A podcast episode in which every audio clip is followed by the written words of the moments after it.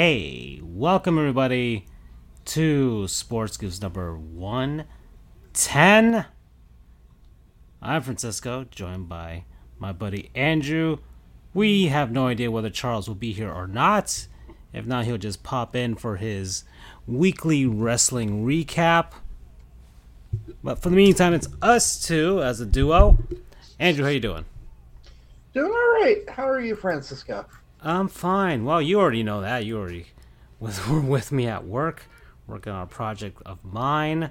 So we got that out of the way. That's done, and we're just gonna focus on sports. We weren't really sure when we were gonna broadcast this week, but we got it out of the way, and here we are. So that doesn't mean that there isn't anything sports related that happened this week. It was we got plenty of stuff. We got Olympics. We got baseball some other stuff going down with the off seasons with the NBA and the NHL, college football and NFL are getting ready. They're they're getting ready to get set soon enough. So there's uh, we're, we're we're getting to the fall slash winter sports, Andrew, which that some people really really like. I mean, mm-hmm. but I mean, look for me, it's it, it's part of the slog right here of of of the baseball season mainly because uh, I follow a certain team named the Marlins, and they are definitely well. I can't say definitely out of it because they play in the NL East, and the NL East is terrible.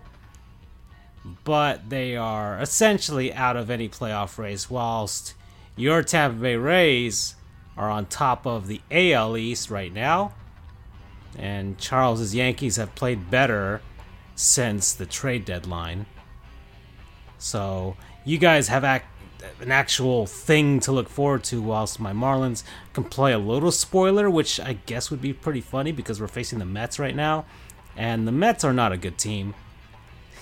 and it's always fun to spoil our division rivals' hopes, but really this if year, you, if yeah. you have no hope for any sort of playoffs or anything else, being a spoiler is the best thing. Yeah. I mean, yeah. ask any college football fan, college sports fan. If your team goes 11 and 1, you want that one win to be against your rival, your yeah. big rival. It's that's just how it is. Yeah, yeah, no, it's it's possibly for the Marlins. It's I don't know who I want us to spoil. I mean, it really depends on who who the uh, who the opponent is. And I've researched this, Andrew. I'm already on tankathon.com already. Like I, am already in tank mode at the moment. So we're it, it's gotten to that point of the season. Now, actually, let me lower this music slightly here in the background, slightly. Um, as of now, because we are here and, and this is really the only thing I can look forward to. The tank race is being led by the Arizona Diamondbacks. They are five games. You can't really say five games up, but five games back of the Baltimore Orioles. They're 34 and 74. That nice 315 winning percentage. I thought they would be one of the worst teams ever to play, but I think they'll. It looks like they won't they're not on pace to beat that 1962 New York Mets record. Uh, but they still look like they're on, they're way on track to lose 100 games for sure. So the Diamondbacks are, are for sure the worst team right now, and the Orioles set back at five games. Then the Texas Rangers at five and a half, the Pittsburgh Pirates at seven and a half. So those are your truly, truly awful teams. And the Marlins sit at seventh with 12 and a half games back of the Diamondbacks, and they're they're nowhere near as awful as Arizona. I know that for sure.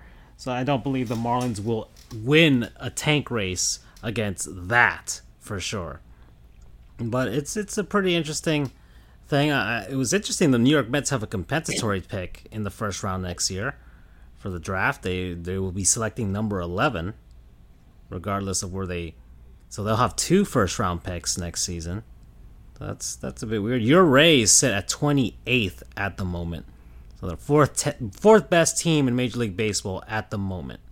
So that you, yeah, not too bad. Yeah, not too bad. Just behind the team that beat you guys in the World Series, the Dodgers. Those dang dirty Houston Astros, second best team in baseball, and then the San Francisco Giants. It's an odd year, so they shouldn't win the World Series, but who knows? Who knows now? There's a different Giants team for sure, but they're they're, they're doing it somehow. They're their best team in baseball as of this show. And well, and, and you know what? I'm just gonna keep going down this this tank because I really I really legitimately look at this. So the the Diamondbacks, they have the not only are they the worst team in Major League Baseball, but they also have the toughest strength of schedule remaining in baseball.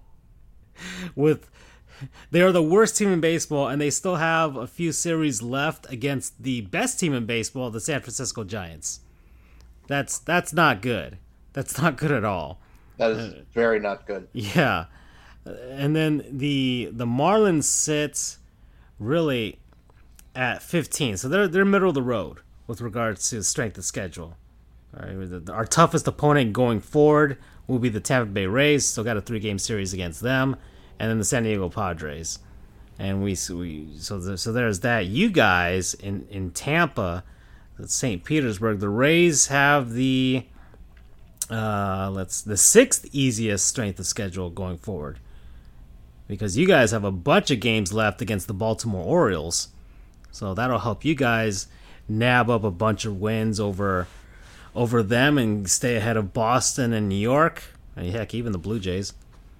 So speaking of speaking of, Bal- of Baltimore, uh, one of my favorite YouTube channels, Foolish Baseball, yes, released a video this week, last week, within the past few days, talking about how Chris Davis's 0 for 56 streak. Ah, yes, was he had a liter he had literally a one in a million chance of that streak happening. Yeah. I remember I remember us covering that streak. And I remember when he broke it. We were Yeah. We were grabbing in the before times, we were grabbing food at Publix and I was chastising you for putting ketchup on your sandwich. yes, and we got to do that again, by the way. Mm-hmm. Uh, go order some pub subs and a, and, a, and it's a big old heaping helping of Heinz ketchup on top of that. I will, I will, I will never understand that. No, it's ketchup, man. It's good. All right, we're, we're gonna get into the, the uh, our good old buddy Jeremy's argument. I mean, remember he put people got chastised him for putting what mustard on his on his hot dog. Did you see that?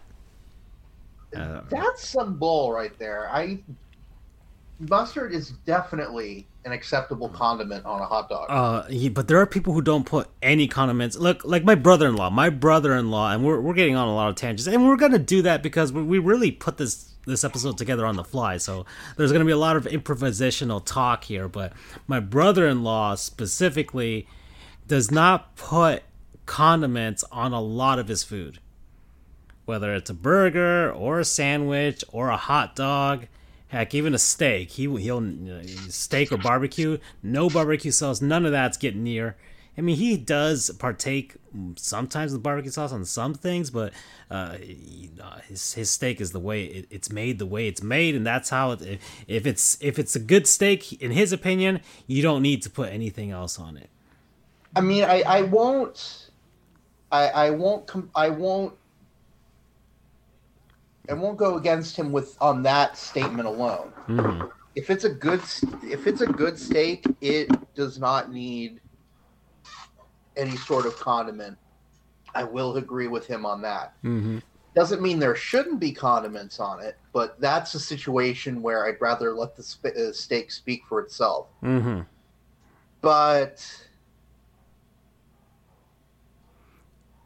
I, I mean, I, I think I mean, for me, I like condiments. I like dips and all that stuff, right? You give me some barbecue sauce, give me some, I don't know, melted cheese, get me some salsa, get me like all these things. I real ex- everything except hot sauce. I'm not a hot sauce hot sauce guy.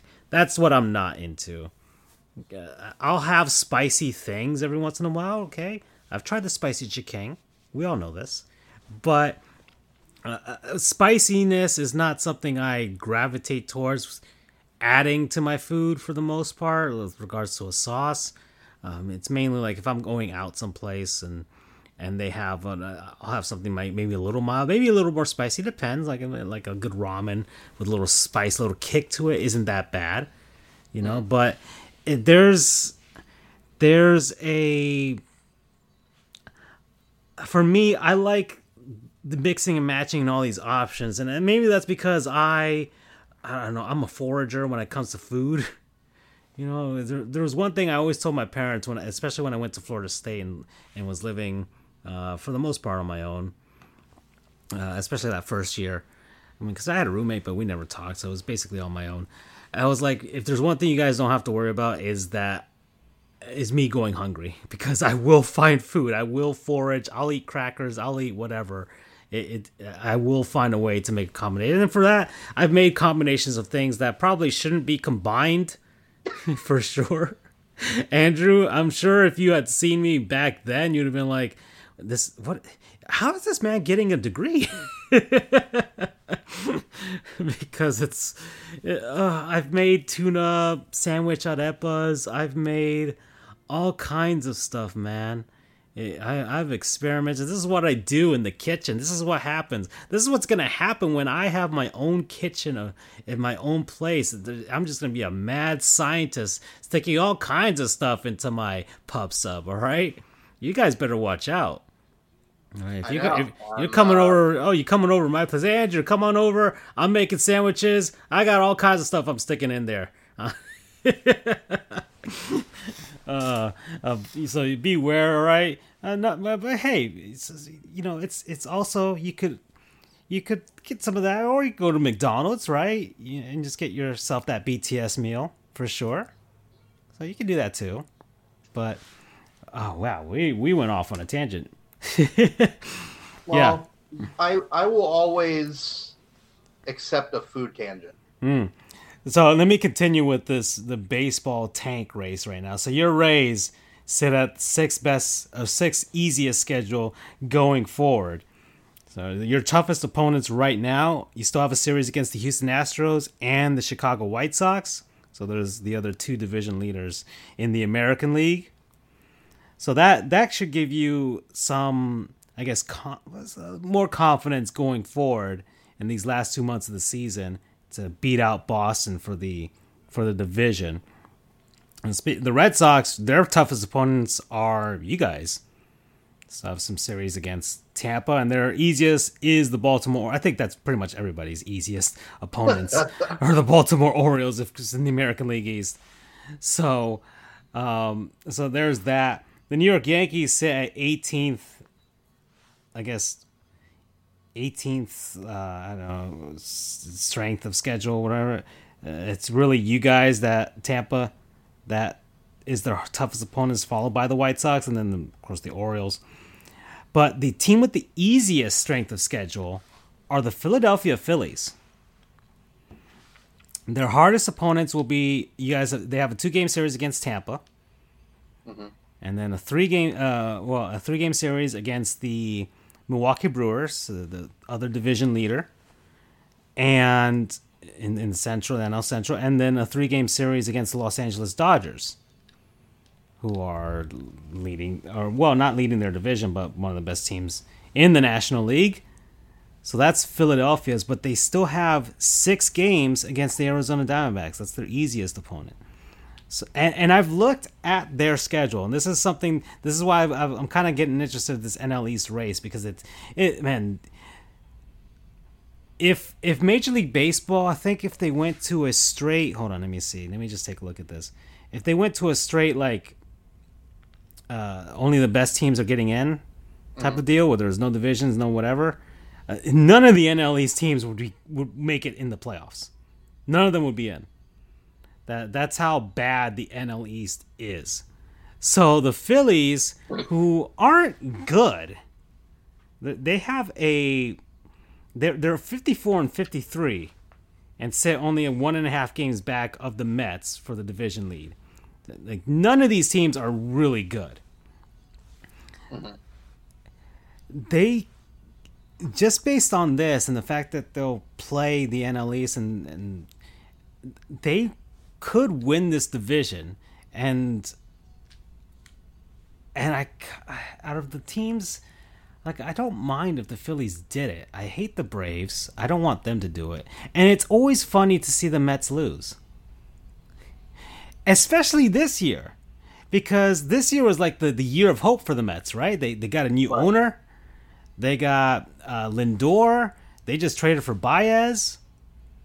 It, it's like, oh man, these are the New York Mets. They're they're they're finding a way. They're they're gonna they're they're finally shedding the the laughing stock of baseball type of uh, uh, skin off of them. Right. And yet, they still suck. They're still the Mets. they're still the New York Mets. Yeah, granted, yes, they, they don't have Jacob Degrom. That that massively hurts. But it's not like they hit for him anyways. He always had one of the worst run support. Uh, he literally had to hit for himself to get himself some runs.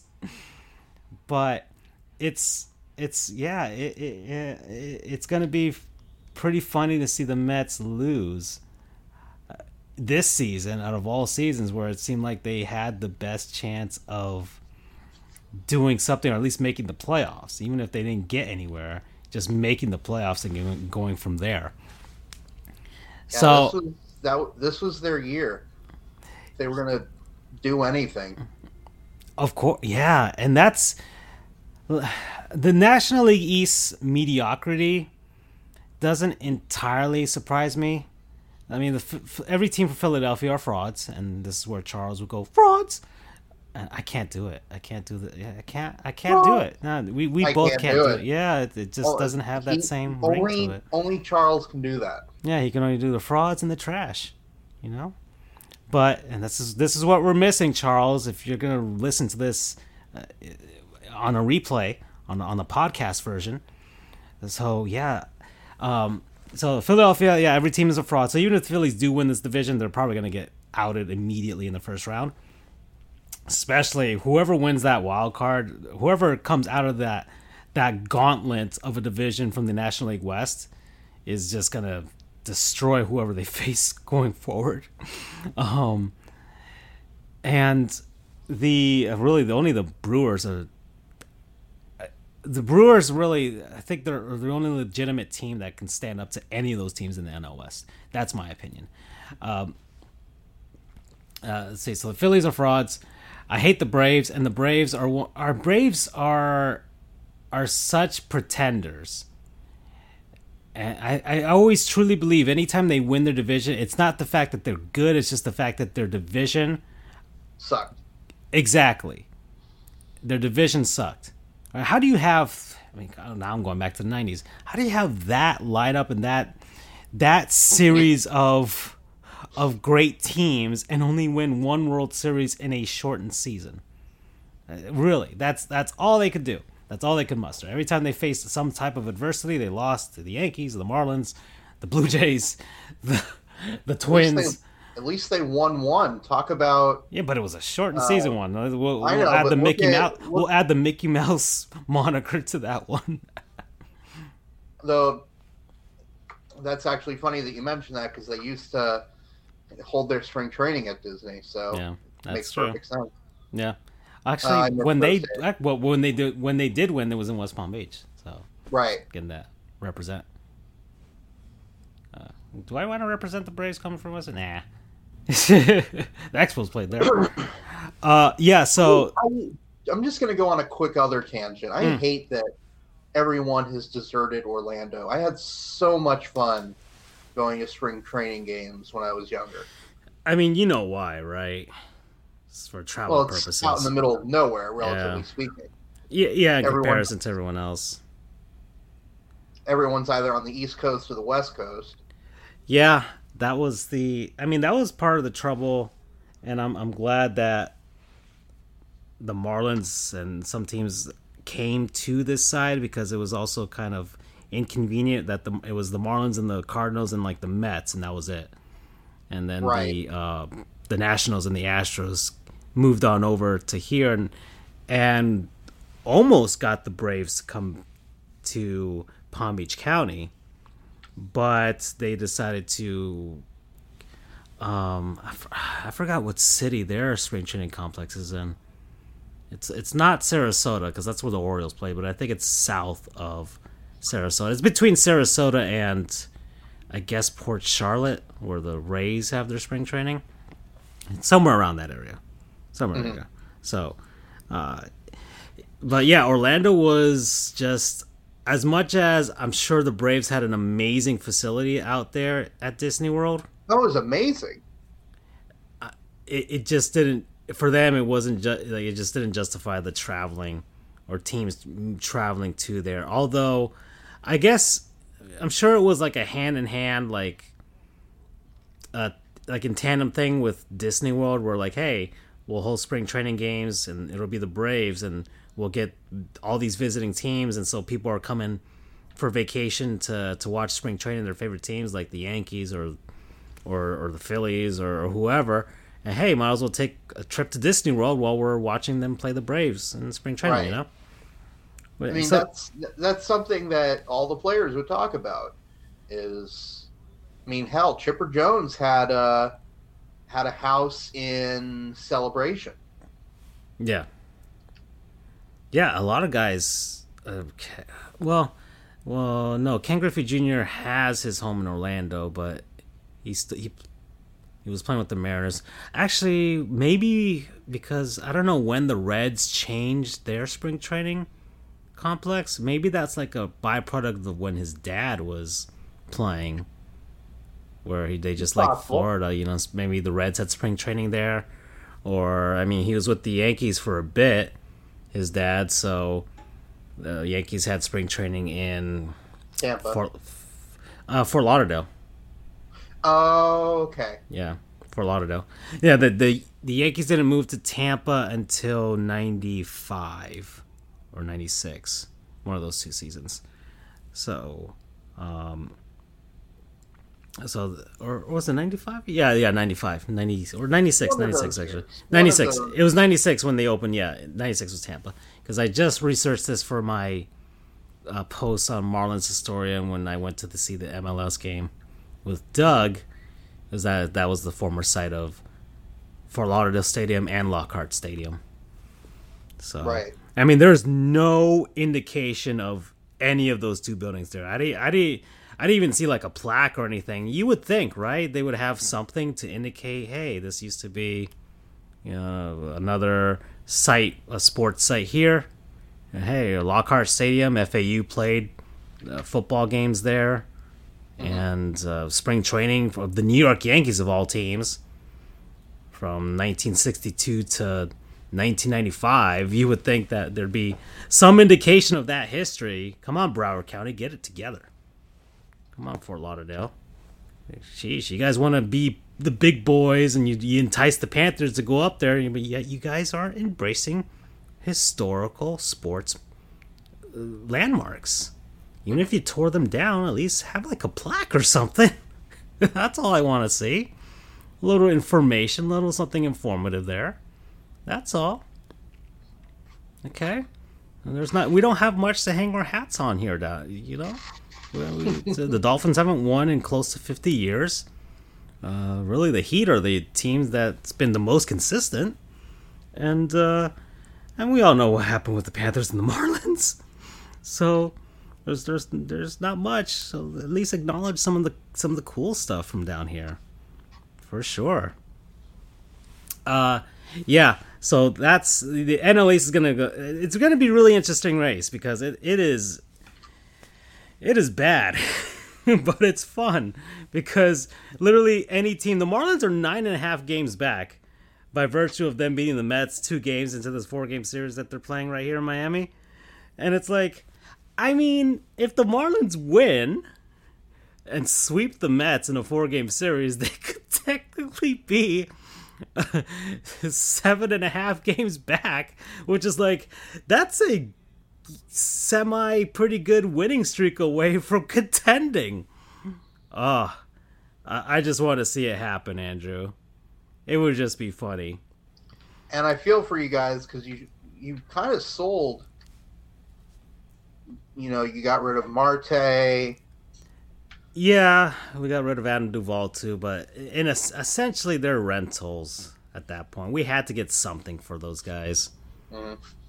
You know, I, I I understood why, and Charles always makes the argument that the Yankees should be planning for 2022 rather than trying to compete this year. And I think the Marlins are full on that train at this moment.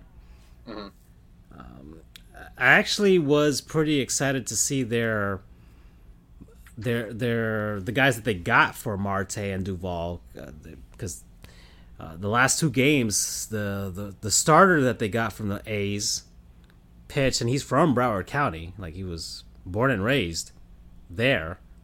And so he had his family there. It was pretty cool to see him. It wasn't his major league debut. He already played for the A's but it was essentially like his homecoming. So that was pretty cool and he got the win. And then you had this Alex Jackson, who was the catcher that they got from the Braves mm-hmm. for Duvall, and he hits his first major league home run yesterday, and the Marlins won as well. So that's kind of exciting to see for me. Uh, because it's like okay, well, there there might be some hope for this future. Maybe maybe our Lord and Savior. Well, maybe I shouldn't doubt him I should not doubt our Lord and Savior. He's going to figure it out, right? He figured out the pitching. We got great pitching.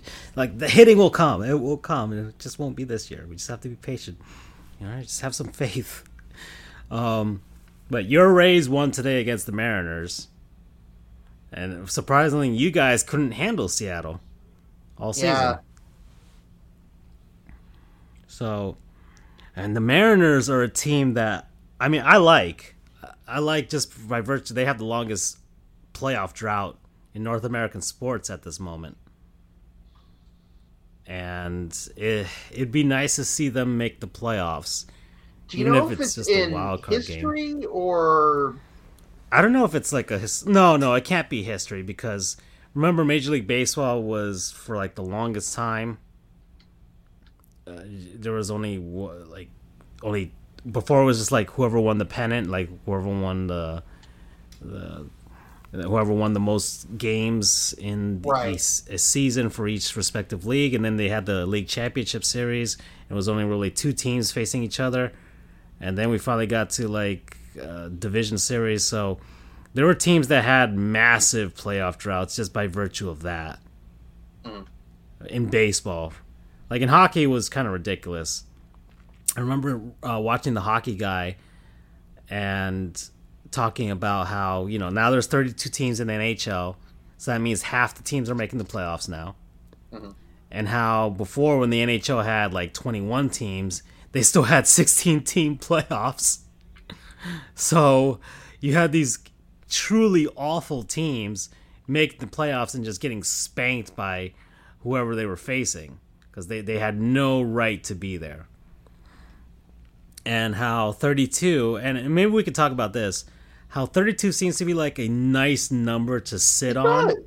and and just like we don't expand after this. We just kind of sit there for for the nhl the nfl got there first and now we just got to wait for baseball and basketball to get there and it seems i, I really right? like 32 i yeah. really like 32 because like because if you add like if you if you begin like if uh, let's say all of them get to 32 and then you get to the question of should we expand again? And the question it would essentially be like, well, if we expand, it has to be like four more teams, because it can't just be thirty three, because that's that's a weird number to stop on. It can't be thirty four. That's a weird even number to stop on. Mm. Like it has to be in fours. So then you get to thirty six, but then, and then and then, then we'd be like, well, then how would you split the divisions from there and the conferences from there, and how many teams would still make the playoffs? So, I think 32 is a good number to sit on for all of these, especially where we're at. There's not really many places that kind of can sustain a team at this point that are left that haven't had teams in any of the sports anywhere, right? Right. Because uh, I don't know if you saw did you see Five Points vids videos? Uh, I didn't. About I expansion. the first one. I didn't see the second one yet. So yeah, the first one about expanding. and how it wouldn't happen in Major League Baseball because they.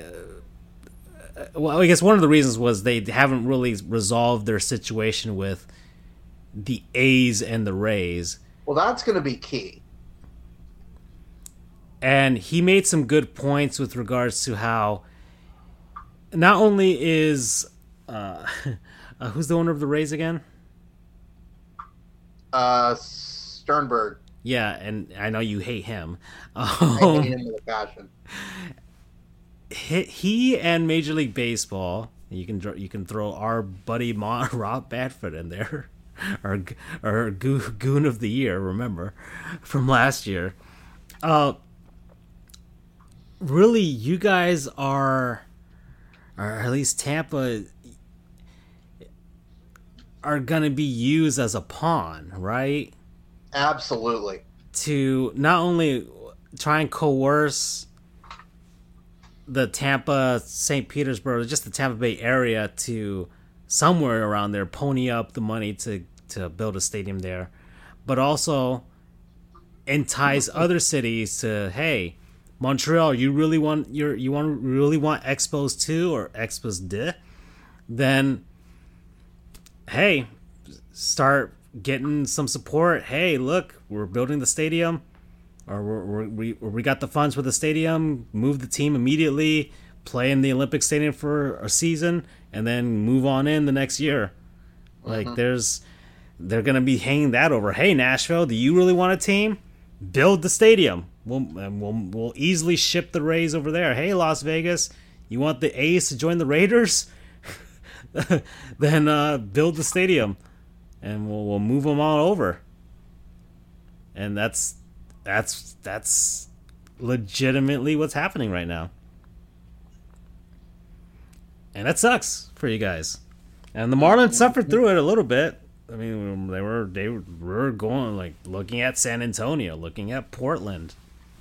You know, even though I'm sure Major League Baseball had no real intention of, like, if Loria really wanted to move the team, they, they probably wouldn't have allowed him to do it. I, I firmly believe that. I firmly believe there was no way Major League Baseball could just lose the market of Miami. Mm-hmm. Because it, it's just way too big to not have a team there. And move a team, move them to a smaller market like San Antonio or something. Even though San Antonio is, I guess, big, but not really big, big. But I mean, I mean, look at what's going on with Buffalo, the Buffalo Bills.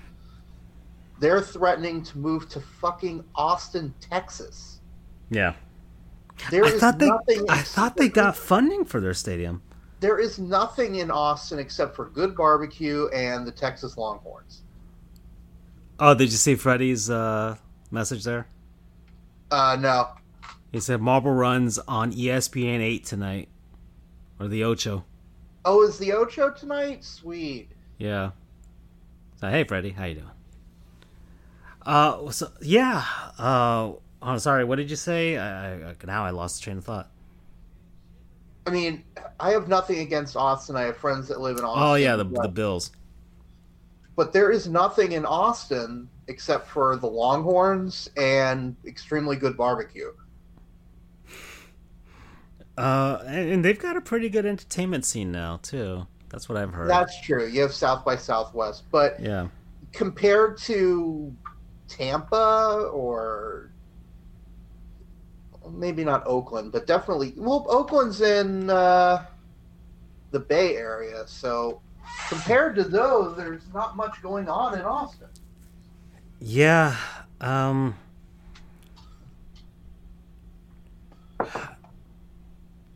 and I hope my friends don't hear this because they'll probably shoot me for saying that. Austin, Texas, competing with the Longhorns. And there is not a chance in hell of them competing with the Longhorns. None. Zero. Zilch. Nada. I'm just thinking of it like, like, uh, it, is football? I mean, heck, the Houston, the Houston Oilers moved out of Texas, so it's not like a guarantee that Texas no, is always going to work, right? Well, so mean, I'm just no, no, no. I, am just saying, like, a guarantee that an Austin team is going to be successful. Uh, I mean, the Bills are a good team right now. They are. So if absolutely. you're gonna move them now, you got to move them now if you want some like some success to immediately start. Because heck, a successful professional team, and yeah, then they could, I guess, entice people to go see them more than the Longhorns because Longhorns haven't done anything in a while. But, But that's that's will- hard. They the I That's don't hard. care. I don't care if they win the Super Bowl. hmm Nothing. They will not overtake the Longhorns. That's almost like LS, like the, saying the New Orleans Saints would overtake LSU because that's not happening either. Because Except except worse because because LSU isn't even in New Orleans.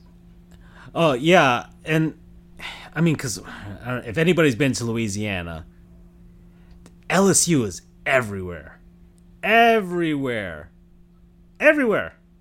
I, I went to like the middle of nowhere in Louisiana, and there was LSU stuff all over the place. I didn't see Saint stuff.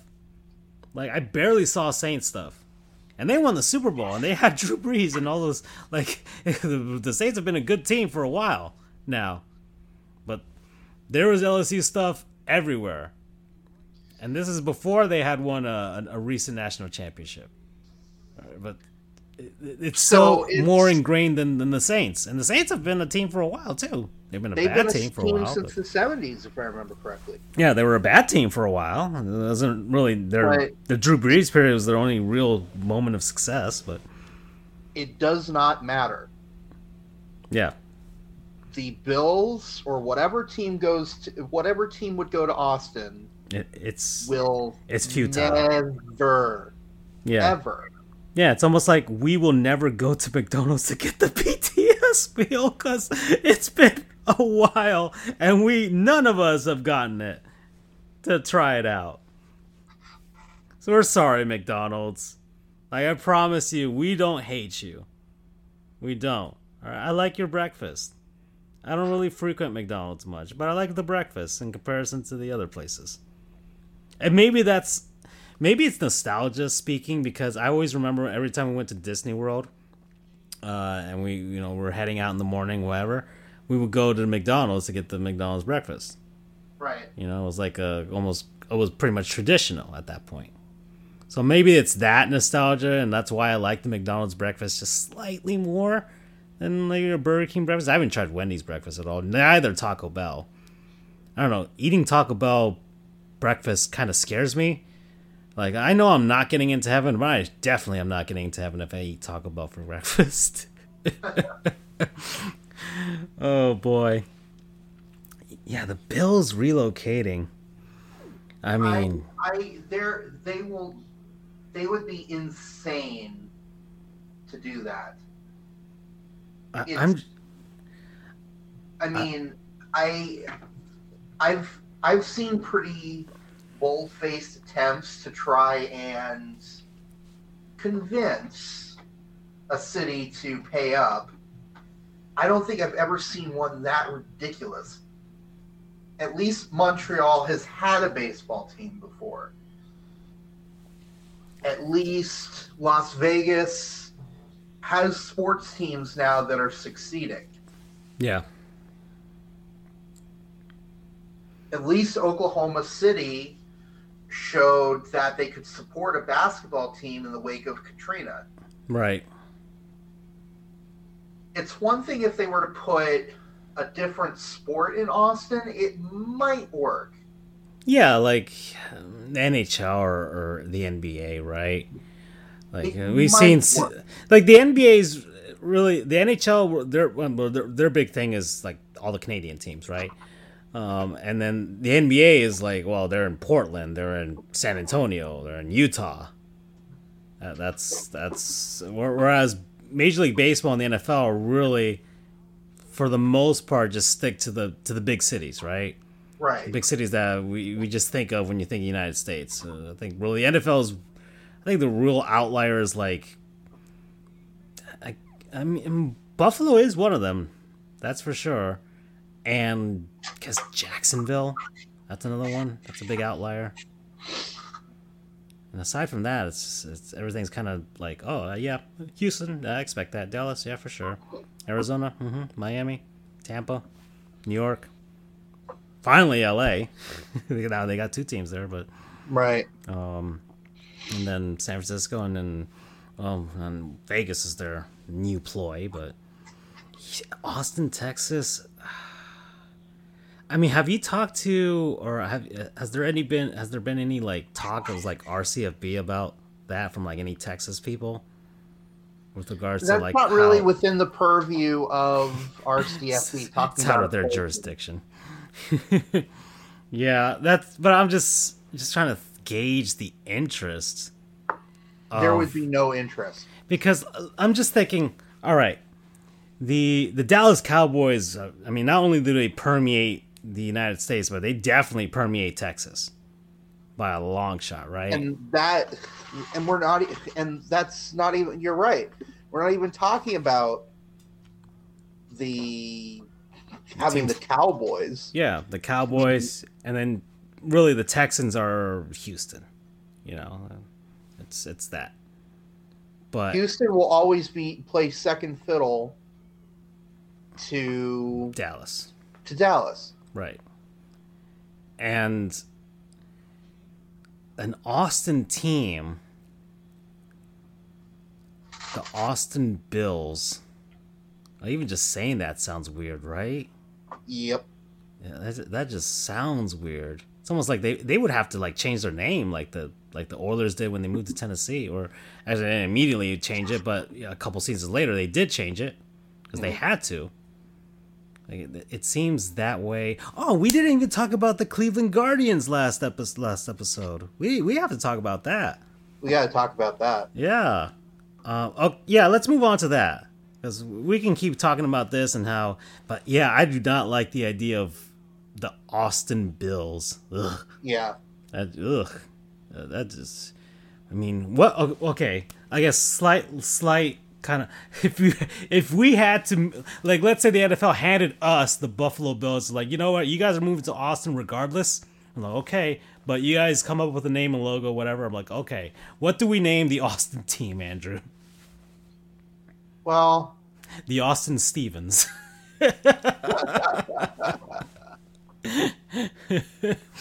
Well I would I would say I would go along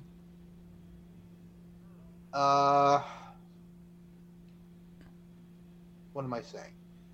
Uh, I would try to go with, with another alliteration. I figure if Buffalo Bills, try uh-huh. and find an A somewhere. Ah, that's hard. Uh, Austin, well, not antelopes, but. I just Austin love that Charles mustache that just popped up on the right hand corner. Get the tank, uh, everybody. Austin armadillos. Huh. That's a good one. The ah with the ah, the both similar sounding A's, right? Armadillos are in Texas. It matches football with the armor and stuff, right? Oh, that's really good. I can't top that. I, I can't. I'm sure. I mean, the only thing I would say is they'll probably do something stupid and militaristic like the Austin Armory or something like that, you know? Yeah, I can see that. But the mascot could be an armadillo regardless. yeah, armadillo sounds really good.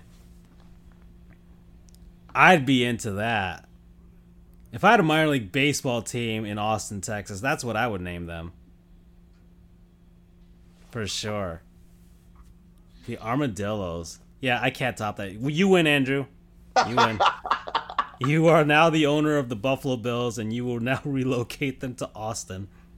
and just like, if there's one thing I know for sure, is that we'll be back before the Longhorns are back. Jab. That is, that is especially in the cool. SEC now. Hmm. Hmm. Yeah, that's they are. Uh, they're doomed. But they have so much money to compete. Like I feel like they could find a way. If they they could pay their way through. they could pay their way back into like getting the best coaches and the best whatever. Um, there's there's only there's no, only so much you can do. There's I only mean, so much money you can throw at a problem. All right. I mean, there was a uh, I don't know congresswoman. Uh, I don't Did know. They pass legislation to try and get the Longhorns to be better. Um, who? But this woman, there was a, uh, a, a hearing in the Texas government or whatever, mm-hmm. talking about the future of college sports in Texas, and this woman, she was a graduate of TCU, asked the Texas president or Texas athletic director, I don't remember exactly, asked him how much, what was their athletics, what was Texas athletic budget in a year. He said 225 million. Hmm. And she said, and you still went three and seven against three and nine against TCU. Woo! Oh, burn, baby, burn and TCU is not that great. They're okay. Oh. And then she followed it up later on and said, so I guess you, uh, I guess Texas fans would rather lose to Alabama than TCU. Ooh. Oh, man. Ooh. Damn, this, uh, get, oh, get the Ron Burgundy picture up right now. Charles always uses on our group chat. Oh man. Oh, that that's awesome. Uh, did they record that? Is there a video of that? that oh yeah. Oh, oh yeah. Hell yeah. Oh, that is public record, everybody. but um, yeah, it's it's going to take a long time. It's going to take a lot of effort for Texas to be anything back. anytime soon. Any type of anything.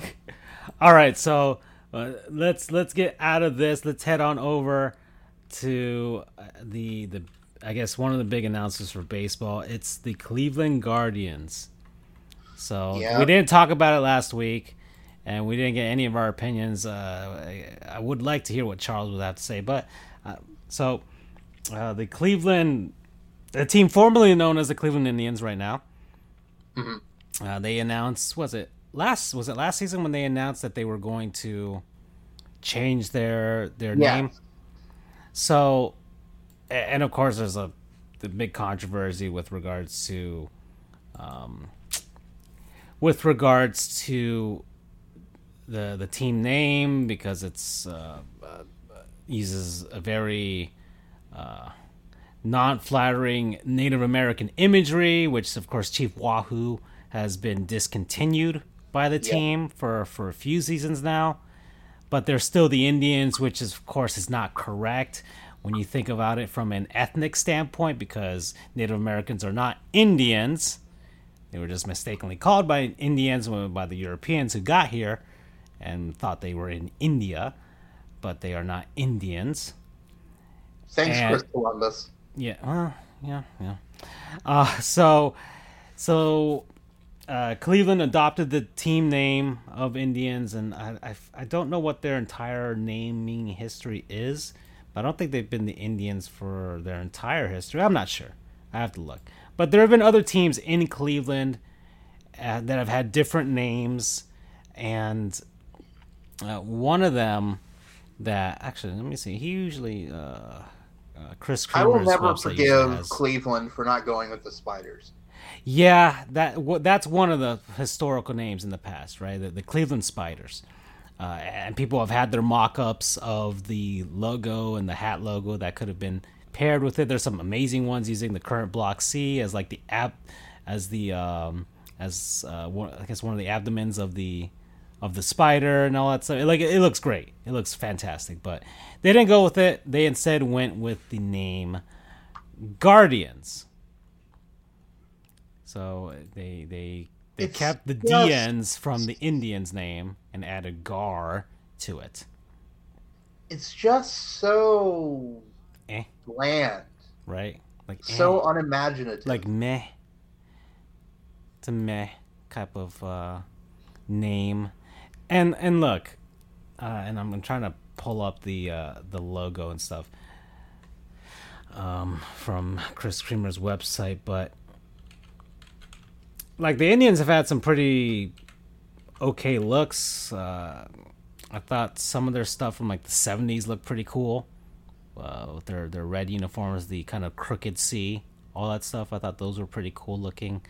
Um, and the block C was, for the most part, like very generic and temporary. Right? We they they knew they've been working towards this, eliminating Chief Wahoo from the hats, then eliminating him from the sleeve of the jersey, then eliminating him as the primary logo.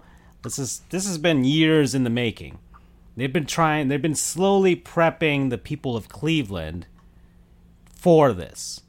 Right. So it, it just seemed like I, I guess they really didn't want to go with spiders because I guess there's some historicals like I think the one of the Cleveland Spiders teams is probably one like one of the worst the teams only, to ever play baseball.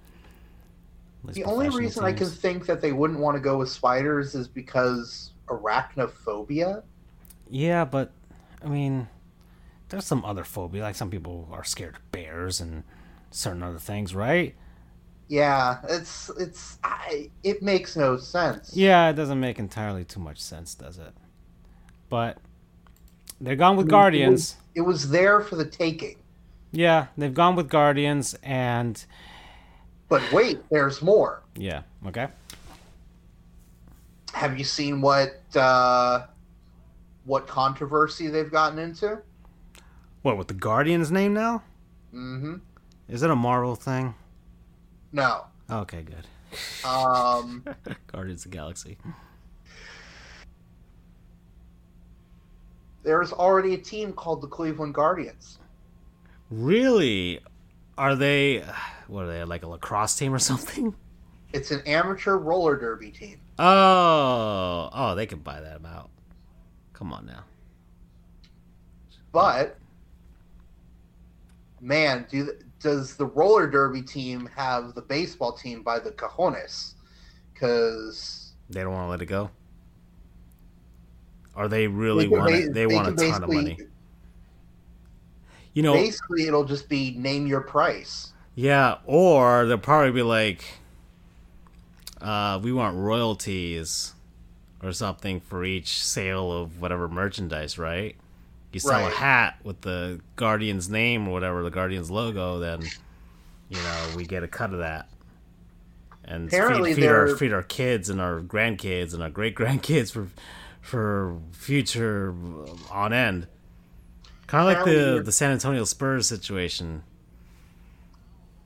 Apparently, there's already a possibility that uh, they'll still be going to this, uh, going to Court. the courts. Hmm. Oh, we'll see. Well, oh, this will be interesting. Uh, I guess trademark, IP law stuff popping up here. Hmm. For sure. Well, for now, they are tentatively going to be called the Cleveland Guardians. Ugh, and so. Um, the Cleveland Guardians, and look, I, I why does this thing always freeze when I do this? I think it's it's the browser, but I'm trying to lower this. There we go. Uh, will it not re? Uh, that's Chris Creamer's website. Well, there there's the the the script mark, and I'll, I'll try and pull up the the other one. So they got the Guardian script, which doesn't look too. I mean, it looks more I more. have no problem with the logos, especially the Gar- the Guardians word mark. I think as much as I hate the name Indians, that word there the Indians word mark is classy. It is classic. I love it. You know, one of my favorite movies growing up was Major League. Mm-hmm. And you know, that's that is just such an iconic logo. Um, yeah. You know, I I have no qualms with the logo set except maybe for the one that's the wing G. Yeah, that's that's the that's... only one that everything else seems like okay. That's all right, very generic. Let's okay, that I get that. The the C, the block C, they've kind of created a different version of it to look slightly different. It's like okay, that's that's fine. They got the Cleveland um, uh, script, which isn't bad either. The Guardians, it's like okay, it's very uh, baseball-y look to it, a little kind of like derivative of their current script uh, font, but just a little more blocky, different different style. But yeah, that G with the wings and the baseball is not good. That's not a good logo.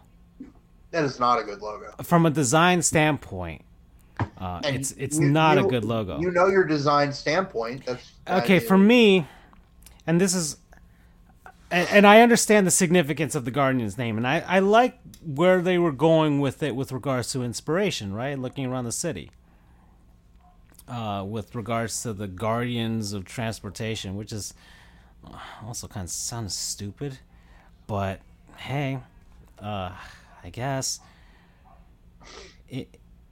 Like I, I understand where they got the wings from because it's the wings on these big giant guardian guys over there, and it's right across from the stadium on this big giant bridge. But this logo's design is not good. Not good. It's not even that sharp. It's it's uh there's just there's just a gah to it. it, it like uh, it's almost like oh you want to say it's for a minor league teams but I don't want to say that either because there's some pretty there's some minor league teams that have really sharp logos, really really nice logos. I'll be honest, that's bad even for a minor league logo. Exactly. That's what that's what I mean. It looks like the baseball looks like clip art that they took from something else.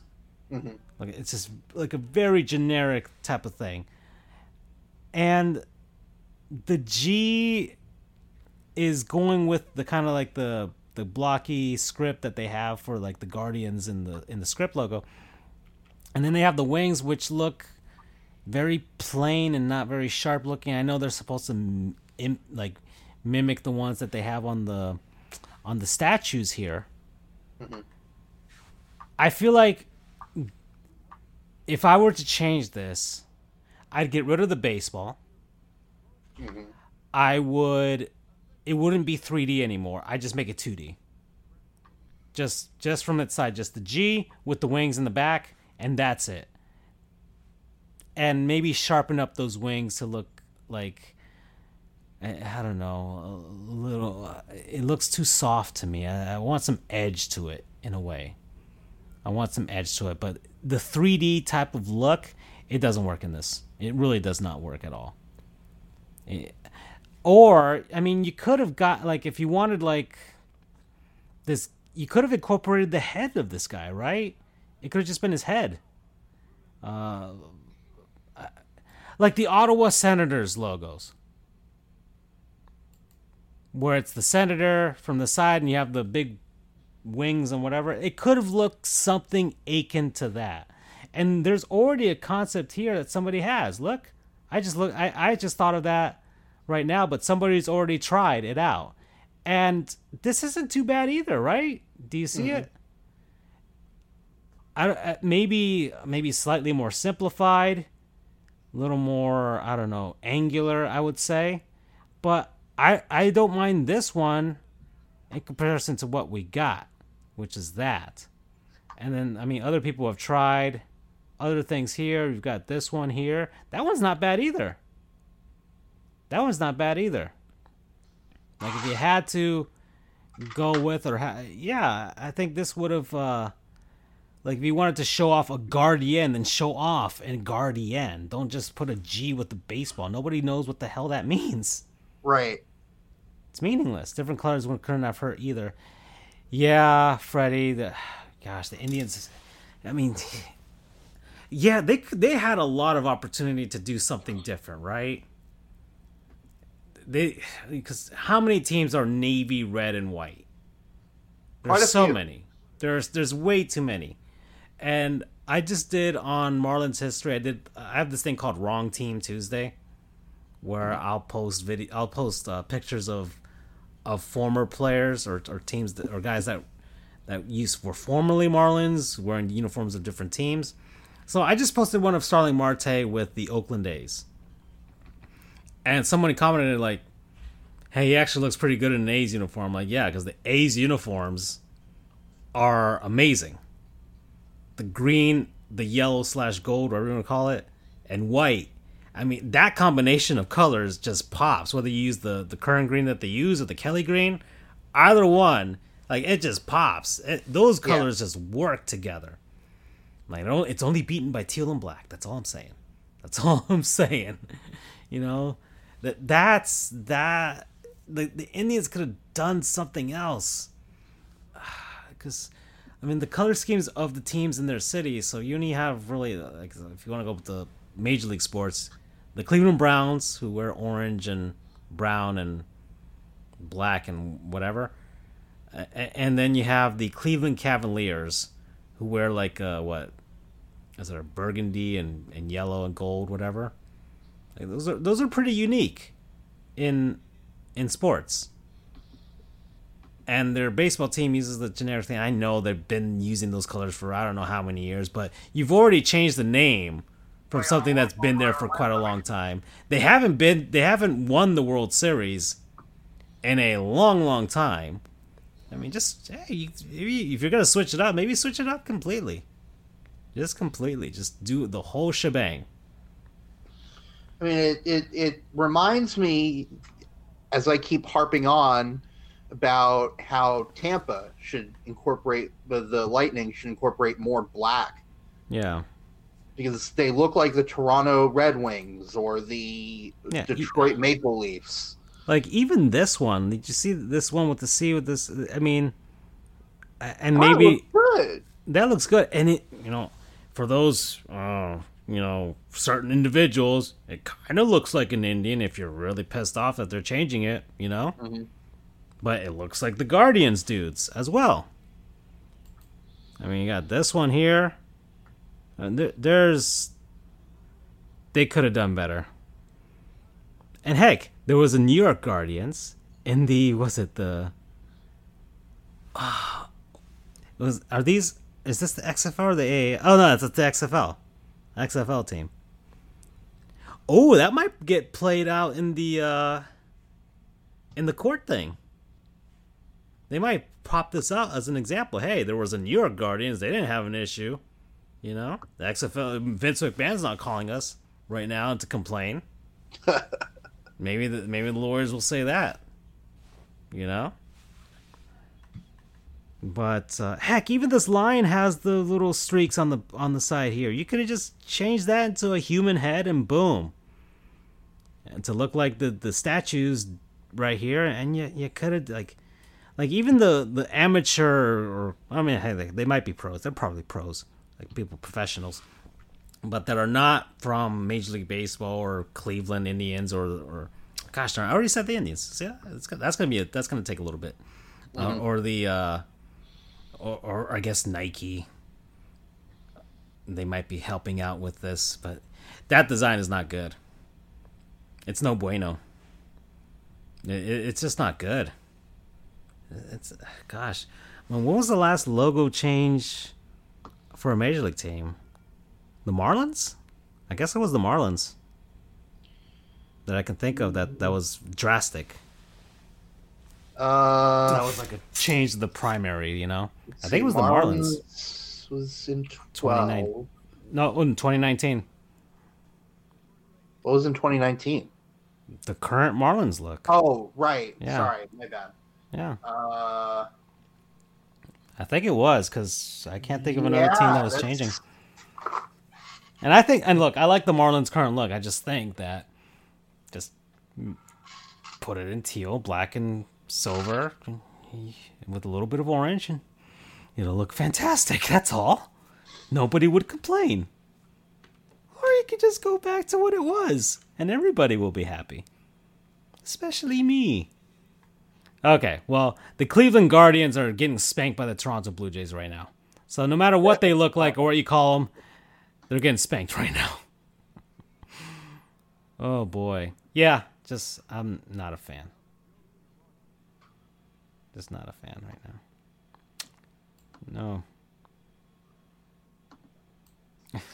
No. All right, so uh Starship Enterprise vibes. Did you see that? Yeah, I'm trying to get rid of that Why? because my sister posted it, not me. Oh no, but I, that's funny. It also looks like the Enterprise. oh gosh. All right, so where are we? Uh, we are so far. Oh, we're an hour in, dude. That you know what that means? Non-sponsor time. Yeah. Okay. Let me just flip that. Get that graphic going. So people, places, things, concepts, what have you that we've been enjoying over the past week. Andrew, what have you been enjoying over the past week? Uh, can you go first? Can I go first? All right. So, oh man, Ugh, let me get actually stand, sit, sit sit up for this. I'm laying down in bed while I'm doing this show. oh gosh. Oh man. So, uh, right now, it's kind of been doing a lot of like uh, self improvement all that type of stuff. That's that's kind of been my thing lately, but uh, I I do need to start watching my physical health a lot more. I'm getting older, Andrew. I am. It's it's not it's not good right now. Like the creaking, the just getting up, like it is getting bad. It is getting bad, and I, I don't like this. I don't like it, but I can't help it. It's it's gonna happen. So I just got to get better at it. And so recently, I was afflicted with uh, the plantar, plantar fasciitis or whatever. Ooh, okay. I mean, I, I, I, w- I didn't get it completely diagnosed or whatever, but it just, you know, I couldn't really walk well. Uh, I, I'd been running a little too hard, just, just pushing myself too much, trying to get faster and faster, and it just wasn't going good.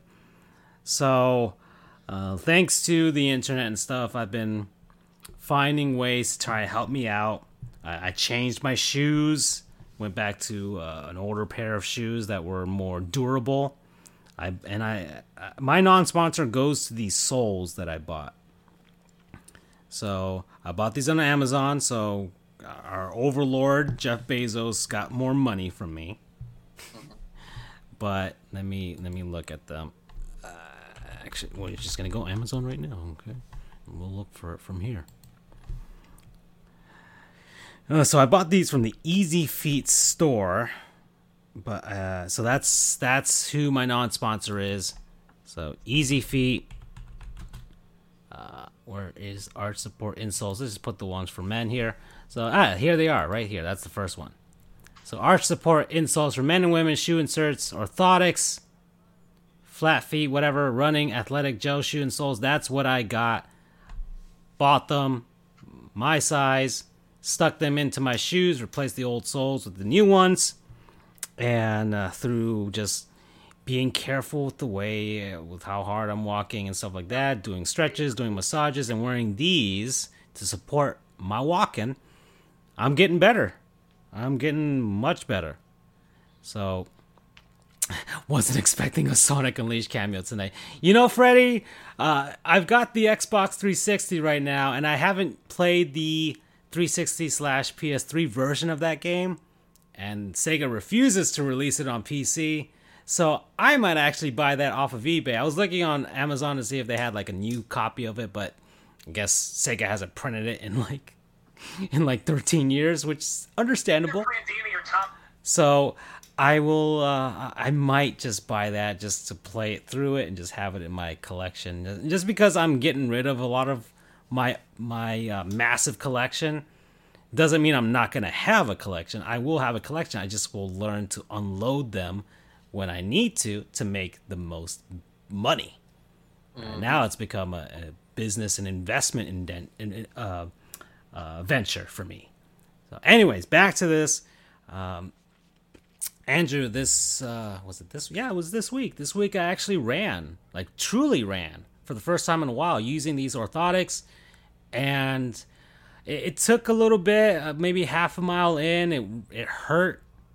It hurt a little bit, but it was just me working through it, uh, massages, stretches, all that stuff, and, and I was good to go from there. After that, no pain whatsoever, and even now, no pain. Like I, my, it was getting bad. I, I was, I would be laying in bed, and my feet were sore, and I wasn't doing anything.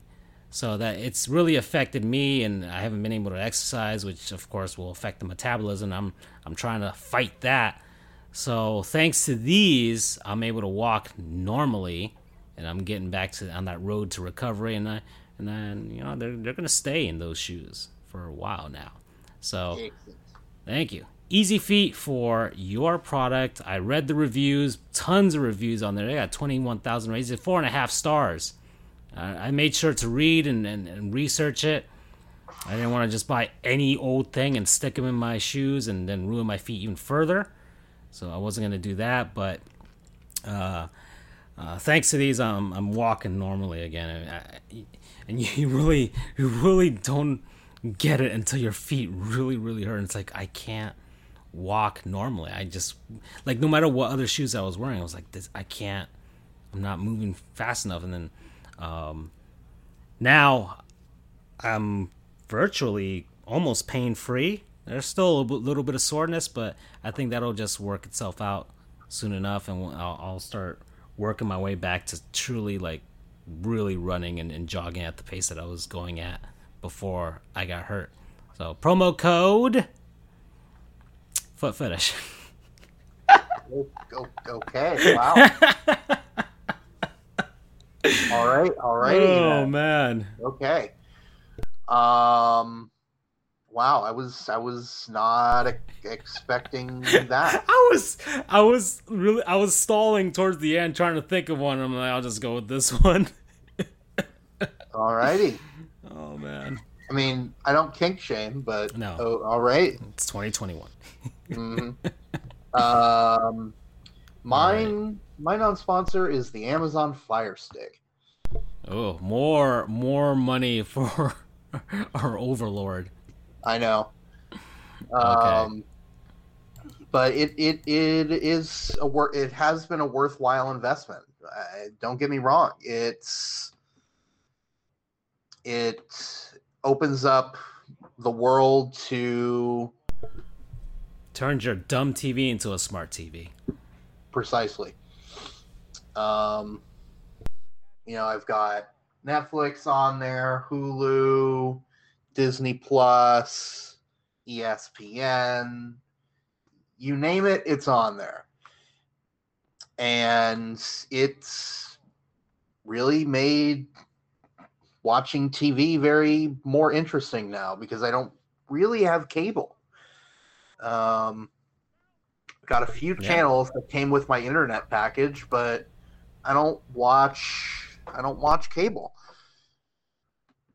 Um, so this is my way of staying connected with the shows that I know and love. Yeah, I would I would, I would highly recommend it. You don't have to get the full shebang.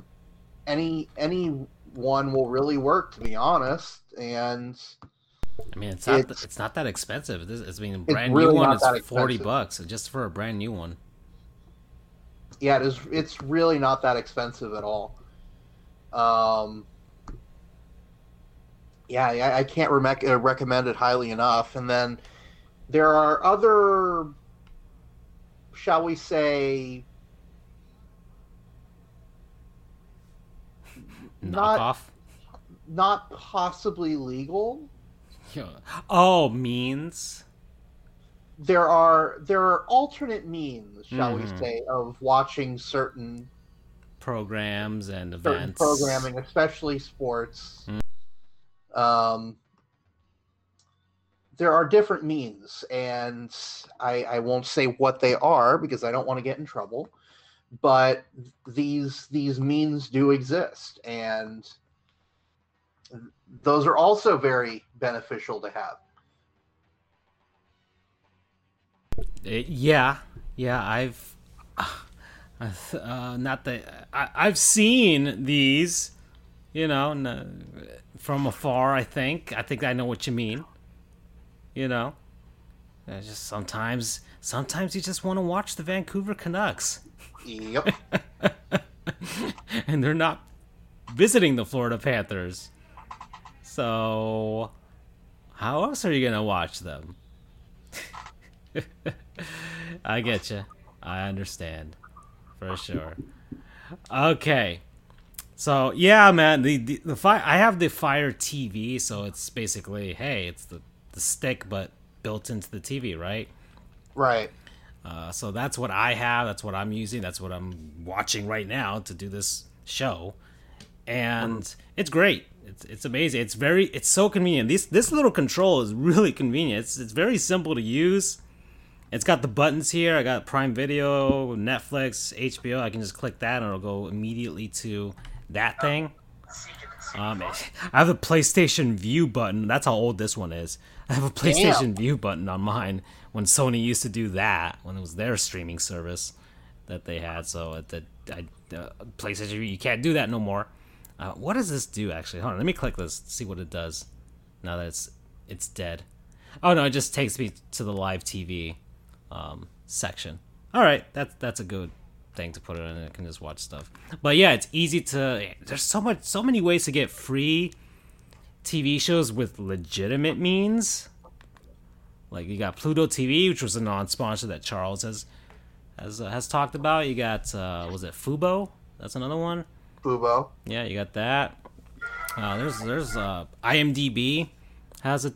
I think that's owned by Amazon, so they've got a ton of free shows and movies too. Um, and I, I like it. The problem is there are so many streaming services out there. You can't possibly You'll never keep. Yeah, you can't keep up.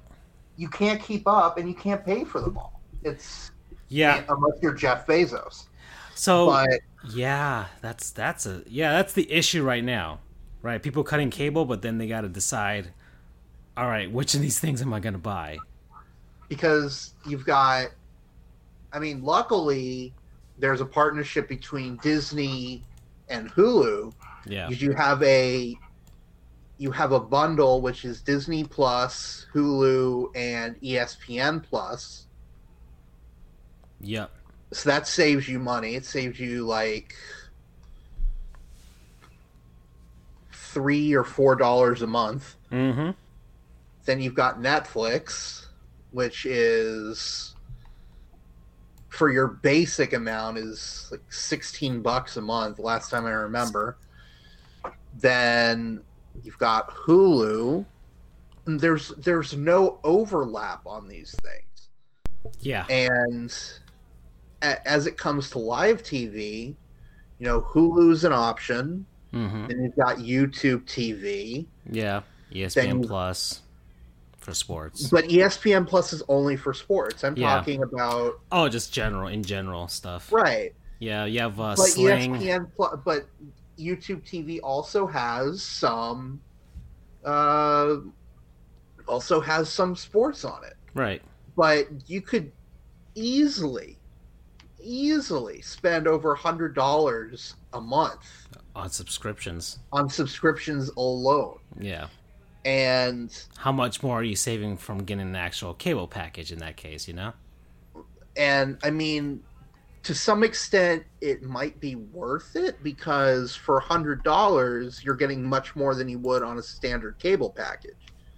Mm. You know, a standard cable package won't have Netflix or Hulu, but the whole point of cutting the cord is to save money. Right.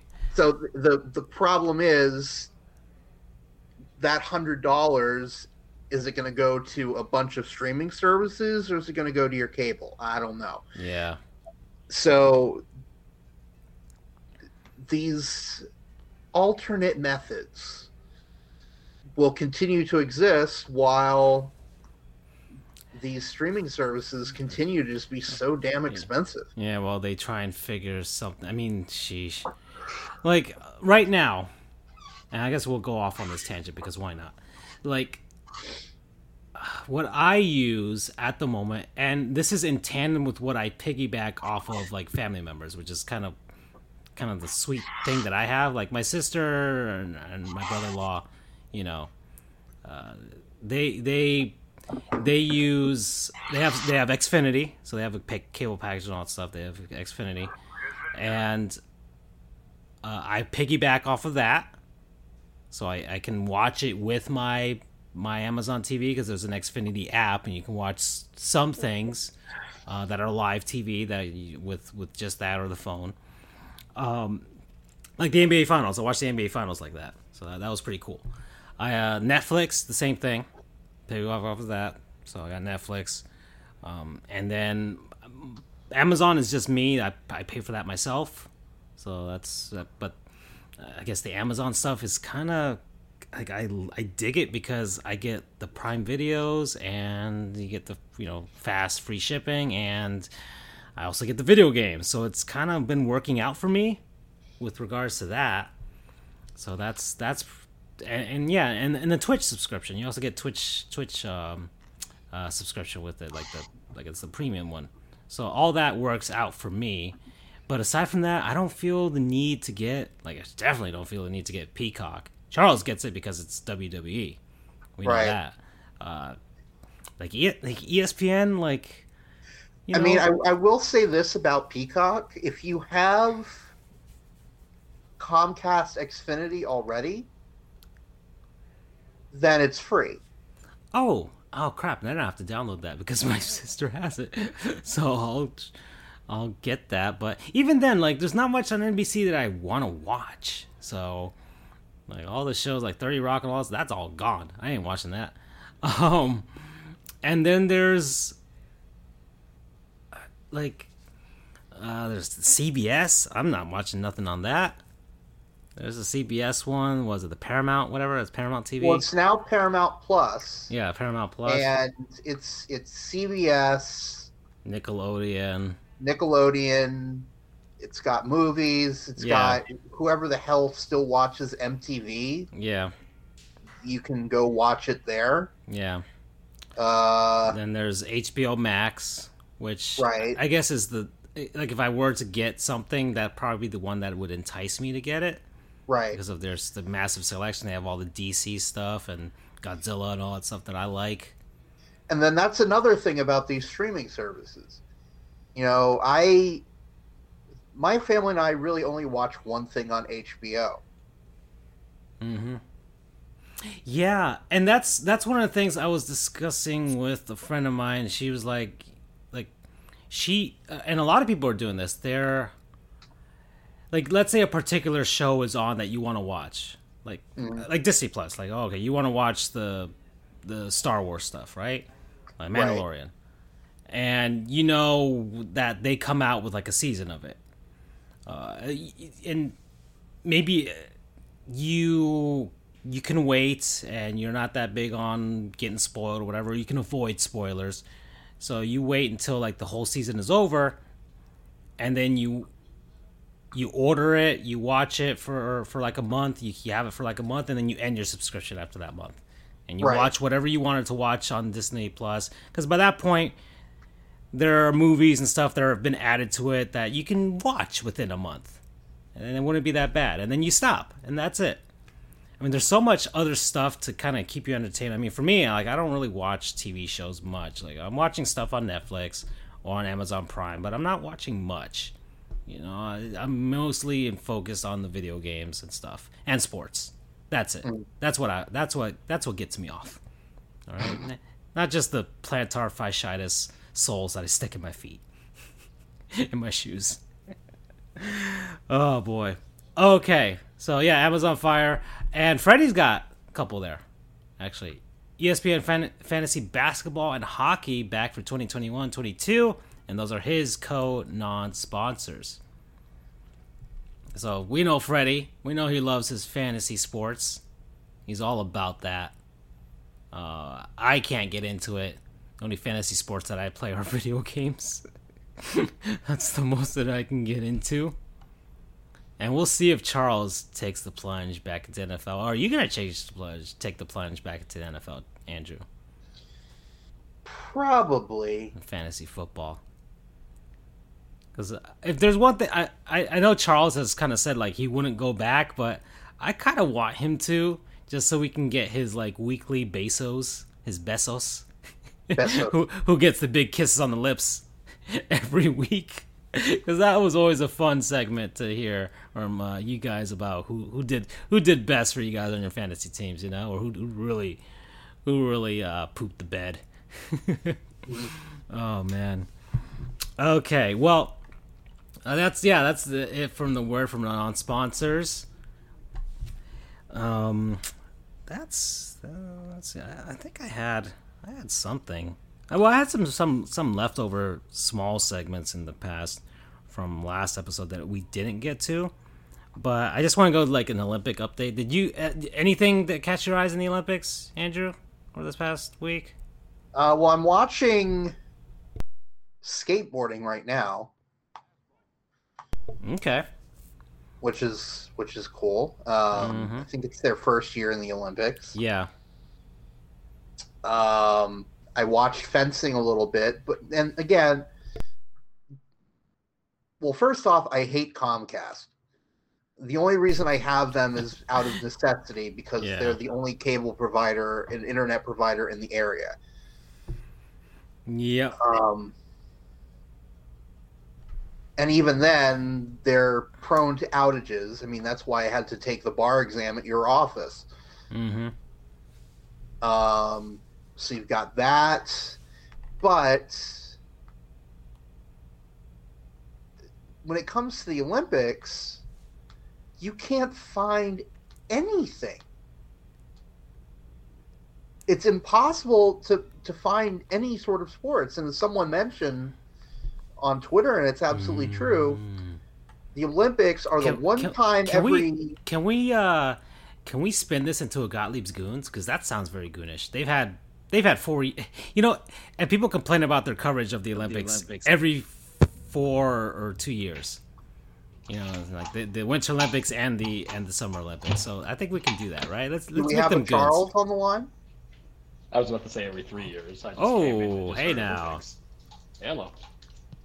Um, so yeah, uh, inadvertent last minute Gottlieb Goon, I suppose, is is NBC because as someone mentioned on Twitter, and I I didn't really think about it, but I absolutely agree. The Olympics, and I'm I'm grouping in Winter Olympics here.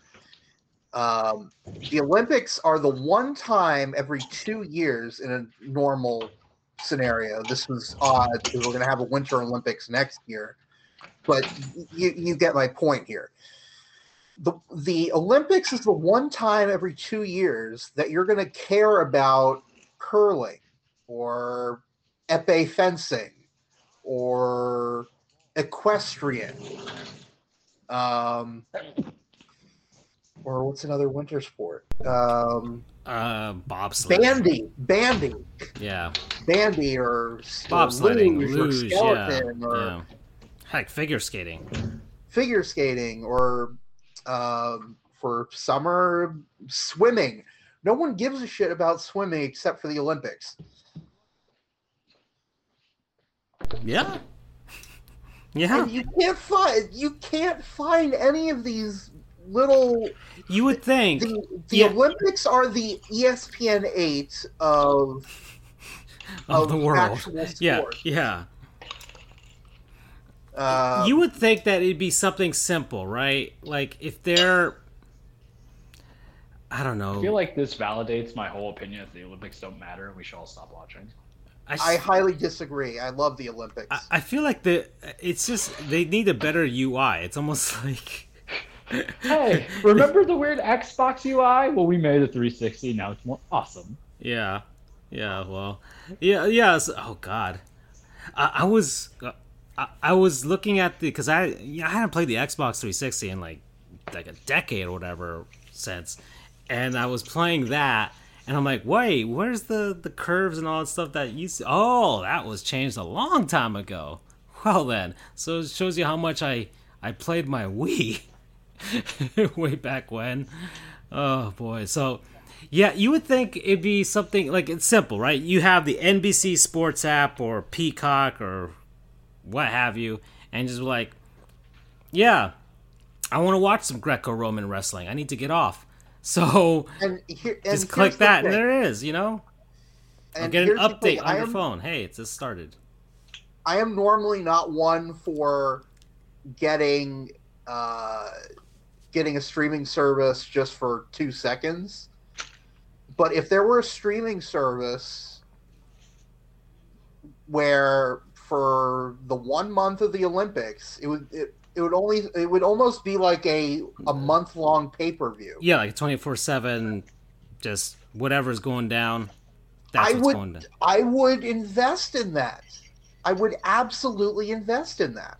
Yeah, and you just I would, click. I would hey, pay the, the thirty bucks or whatever. Yeah, you have the selection of the sports all right there. Hold on, let me go on the NBC Sports app on my phone, because Because I- like right right now, I'm on the Peacock app on my Amazon Fire. Mm-hmm. Is Peacock even broadcasting the Olympics? Kind of. It's which is it's which is really bad to say that it's kind of. It should be. Yeah. yeah, definitely. You can't even like it's five bucks a month, and you can't even like sell it for the Olympics as the main show. Instead, you get suckers like me watching the Harry Potter collection to go to sleep and then wrestling. No, you're supposed That to should be your forefront. They're trying to get you to get the NBC Sports app and get you to watch it on there. You know. Well, That's what they're trying to do. Where it's so it's kind of convoluted and complicated. Like right now, on the NBC Sports app, they have it like NBC Prime Time Olympic Sports, whatever. I, I don't know what. I guess Right. that's like a highlight show. And then the skateboarding, and then they just have track and field coverage, which is I guess just track and field coverage. Um, and but then it's, it's yeah, it's just it's it's all over the place. You gotta Yeah, if you have a normal cable thing and you have to go to USA and figure out where that is and stuff, and um like let's let's canoe, say kayak, sprint finals. or like let's let's say you know Charles, I'm going to bring you in here. okay. You've got Peacock, but it has the the UI added bonus be of the. WWE network Without paying extra. without paying extra. That that's the key condition. If something that would be smart for NBC to do is ditch the NBC sports package and just say, okay, for extra whatever a month, you get access to NBC Sports. Instead, you have to pay a separate amount of money. But you know the thing is, is that you would want that, but then you get the like. I'll give you an example. Paramount Plus. You know that was the big switch over from CBS All Access. To Right. everything. I don't have to pay anything additional to watch SEC football, really, or any of the uh, college stuff that's on CBS itself. I want to watch the prime time stuff. So you have to see who your your base is because you, casual viewers are still kind of casually view the Olympics, and I think they're going to get stuck to the Yeah. word of mouth of what they should watch. You know, anything gymnastics because they're fake Simone Biles people, fans, frauds. You're all fickle, you're all frauds. Go Simone, we still got you. Oh, say say the frauds, Charles, because me and Andrew tried it and we couldn't do it. frauds, There, you see? frauds, trash. Uh, know, Yeah. uh, okay, so I'll, I'll give you frauds and trash in Olympics. ROC, trash. How could you be the Russian Olympic Committee and still kind of sneak it through? That makes no Oh sense to me. yeah, I, I I hate that. Like, what can I say bigotry? What bigotry is Like, this to every as- other country that's been exploited? But you if- can come in. As if like that really matters to Russia. Oh, they don't have the actual Russian flag on there, but they're still our guys, and they're still gonna go back to Moscow and have the big giant parade and with Putin. Like that's still gonna happen. So they still won whatever medals that they're going back with. It doesn't hurt. Like if you truly just like, like just really just they can't compete. Just say they can't compete. Oh, but that would be unfair to the athletes. Well, that's what it sucks for you that you're Russian. Okay, it just sucks for you. That it's it sucks for you that they they were trying to cheat. All right, or Sometimes, uh, it- congratulations. I bet Rob Manfred normal, made that decision. I don't know. Welcome to normal society, where you know the society itself Yeah. will fall because of several selfish individuals. There we go. You know, plain and simple. Except this time it hits a whole country.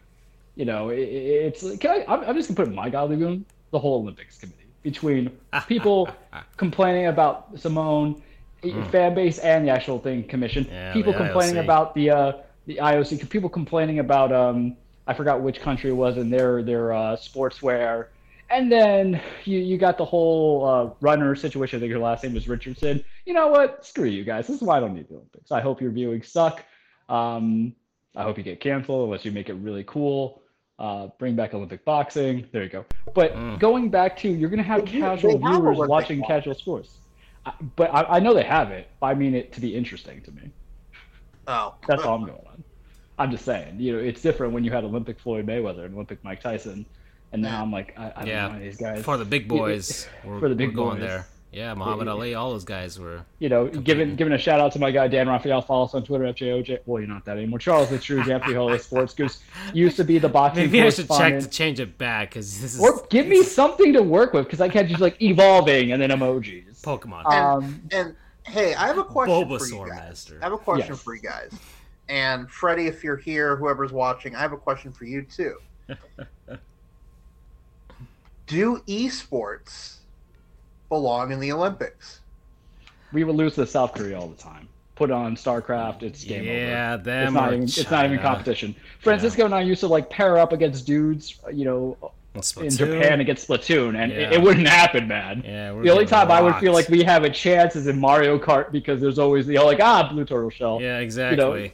You don't. On, e- e- esports is such a wide definition because yes, it does touch international communities and everything like that. Sure, I mean it, it was it was basically it has been. I'm gonna say right now, hot take. It's been the, the real modern day Olympics. Actually brings what I think the Olympics was supposed to bring, which is you know unity amongst competition amongst countries. Yeah. Um, because I know for me, and Francis can attest to this, if we went online right now in an hour on Splatoon, the minute I saw the Japanese name, I knew I had to up my game.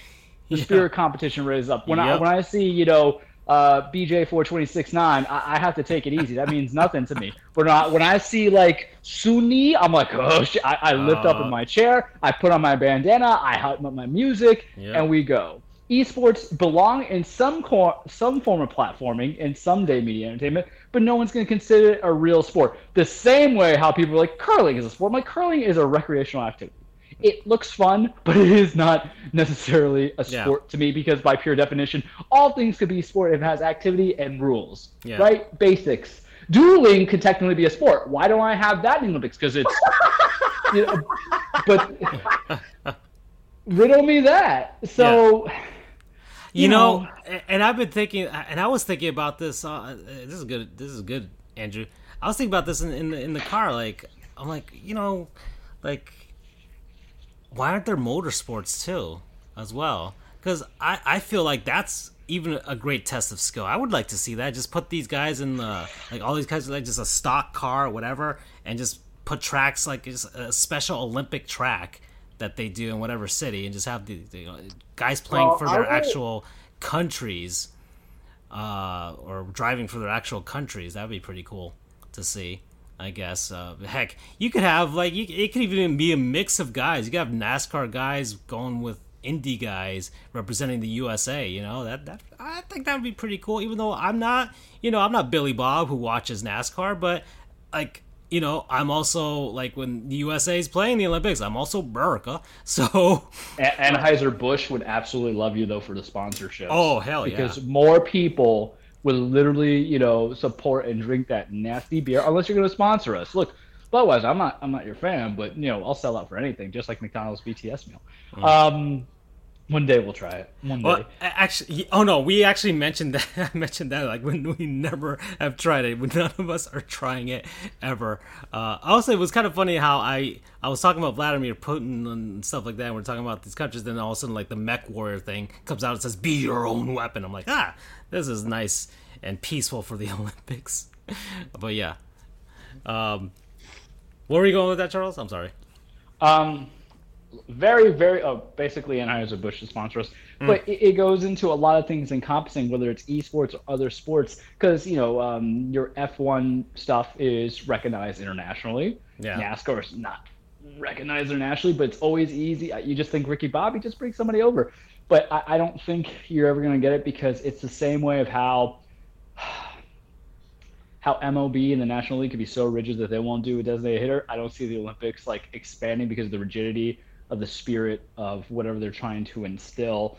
Plus, here's the truth how are you going to make it a spectacle to view? Because part of the thing about the Olympics is the scenery. Track and field, you see a track and field. You know, boxing, you see a ring. What you're going to see is some sweaty guys and girls with some, yeah, you know, it's stereotypical say Mountain Dew Code Red, but it's definitely going to be some Bang energy drinks. Cheetos, maybe. um, but that leaves some residue. You want to sponsor those people. Mountain so, Dew game fuel. but seriously, so I, I, don't think it has an aesthetically pleasing thing. Plus, Let's be honest here. Half of the people, I'm a, I'm caught, man. I'm. I mean, hard the only thing they're more pervs, so they just want to see if, the women in the if they would, the if they would have done esports this year, would have been the one to do it with like yeah. it being in Japan. I mean, yeah. heck. But also, what's the game that you uh, get? The, what is the, like? If, that's the question you have to ask. What's the game? Yeah, unless it's like, yeah, you'd have to. I mean, there's so many games you have to like. What are you gonna do? Like over Overwatch or League of Legends or look, I, I, Dota, I, I, have played Super Overwatch. Smash Brothers. out of all the games to represent Overwatch would be like the worst game. Yeah. Because Overwatch is nothing team based. Right. Because if you're playing freaking, uh, you know, uh, got pay- payload or whatever they call. It. There's so many because a lot of games are and stuff. Yeah, payload. No one would push for it. Yeah. You know, no one would push for it. And you know, are these guys mentally trained to not rage quit? I don't know. And what's your qualifications? Yeah. You know, Francisco's an S ranking and lost platoon stuff. I think he could represent America very well. How are you going to vet me because I don't have sponsorship? Well, I shouldn't have to get sponsorship. Yeah. I shouldn't have to. I mean, yes, I need sponsorship, but I shouldn't have to be like, oh, I dedicate my life as being MLG. Back in the Halo days when we mm. were playing, um, I played against MLG guys. I forgot the name of it when you're trying to get the ball. Um, it was one of those unloved but purely loved game modes, and it's going to get to me later. But you know, what's your qualifications? It's too complex because you know why, Andrew? Mm. Esports is not going to work because there's only one Simone Biles. There's only one Michael Phelps. You know, to a degree. You know, there's only one. Uh, someone to give me another. Yeah, uh, I know there's some. I know there's some folks that can name certain like. I guess quote unquote stars of a no. gaming community. You, you take away I, all I, the people from Street Fighter and yeah. Evo because I can't do those fighting games. You and I can hand in their ass. I'm just saying it right now, and that's the problem. Yeah. Yeah. I I can hold my own Mario Kart. I can hold my own Damn Splatoon. Right. Yeah, I can figure it out. You know, uh, yeah, just like the fighting games are probably the only ones that I could see like would take actual real skill, because those are damn hard. I Right, get good at Street Fighter or Smash or Tekken or or Virtua Fighter or um, Guilty Gear, what have you. Oh my God, we're, we're just the tune-up guys. Have you ever yeah. tried to play a Street Fighter game? You're like, yeah, um, I, I need an I, arcade stick. And the one-on-one tournaments in Smash that that you know that play every every couple days, like, uh, okay, I can win round one, but once I get to round two, I'm like, oh god, this is a teenager that has been playing Smash all summer. yeah, yeah. But on a good day, though, we, and here's the thing: Francisco and I, you know, for a good period of time. Oh, there's a lizard in my house. For a good period of time, we would play Smash online. It's a baby lizard, no tail. My cat's looking at it you know, what we do, we just hit at randoms, and sometimes we just kick some dude's butt. Yeah. Or gal's butt. You know, we are an equal opportunity, you know, ass whooper when it comes to Smash Brothers, ladies and gents. If you want to follow us on our gaming tags, go look in our little stream and they'll go from there. But yeah. I, I, I love the concept of it, but how does it fit? What are the yeah. qualifications? It, the unless, Olympics, they make it seem yeah. so intense. Unless the the only way I could see it even remotely working is if there was a legitimate like I don't know, like Olympic game that they develop just for the Olympics that I don't know has almost like a Oh, it's made by EA Sports. No, no. Oh, hell no. Could you imagine? no, no. You have to play the Olympics game at the Olympics, so virtual. Oh no, it would have to be something so vers- some so, something so ver- You know what? Put just put Roblox. just make it Roblox or something. They have all kinds of games inside of there, and that's basically, and they just have like a special Olympic area just for those athletes, quote unquote, for them to do whatever event that they've developed uh, and it's like, okay, you got four years to train for this lone event, and then what? I have no idea. Yeah, I just don't see that working out. I think I think esports has like it, has its place. I get it. Like I'm not into it, but I know it has its place and that's fine. And people playing video games and stuff like that, and like it's fine. Uh, but I, I sure as hell don't want to get into the Smash community because I take showers, guys. I like deodorant. I like smelling good. Yep. I, I like being able to be, you know, attractive to uh, not only women but also other human beings to be near me. You know, and, we we and take care not, of our parents. Yeah, they don't take care of us. Yeah, exactly. And we're, we're and you know we we don't secretly uh, have uh, you know sexual assault allegations against us as well. You know, that's I don't want to be part of that community. All right. We never I like, masturbated to a video game character. Uh, I'm just saying. Super Smash Brothers. Rule 34. Uh, well, Rule 34 is out there, dude, and it's 2021. We can't kink shame. I, I just talked about food foot fetish for my non-sponsor, so you were gone. Jesus Christ! I, mean, I, am gonna king shame on some Rule 34 stuff because once you see Lamb Chop, the old oh, puppet sock. did you guys see this? Okay, because we're we are here now. Um, hold on a second. Uh, I guess we'll still be on the Gutleys because this is this is Olympic related. Did you guys see that Australia accidentally made Olympic furries? Are you sure it's accidentally? I mean, maybe uh, a lot of countries. I believe it's Australia. Um.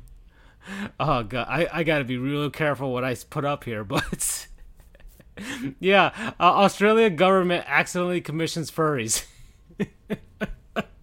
Here we go. So they were trying to get like people into the Olympic spirit with like the Australian teams, and I like their logo with like the the kangaroo and the emu and stuff like that's pretty cool. But they were using like native animals from Australia and turning them into anthropomorphic versions of those. And I, I don't know, someone didn't get the memo or a designer secretly knew what they were doing and was like, all right, well, this is technically what furries are, but you guys are paying me, so here we go. And they I, made furries. Uh, I literally hate the fact that I have a motto in my head of how you present that. It's Kangaroo Jack gonna hit it from the back. Hold on, I can't. Hold on, Who, who's it? Uh, the Royal Australian Mint was looking for someone to redesign its boxing kangaroo mascot and create a new one for a series of collectible coins to drum up national pride for the Olympics and Paralympics. And then rest assured the people employing me had no idea what furries were, said the furry designer, Adelaide based artist Landick. so the designer knew. but I did. Oh man, this is great.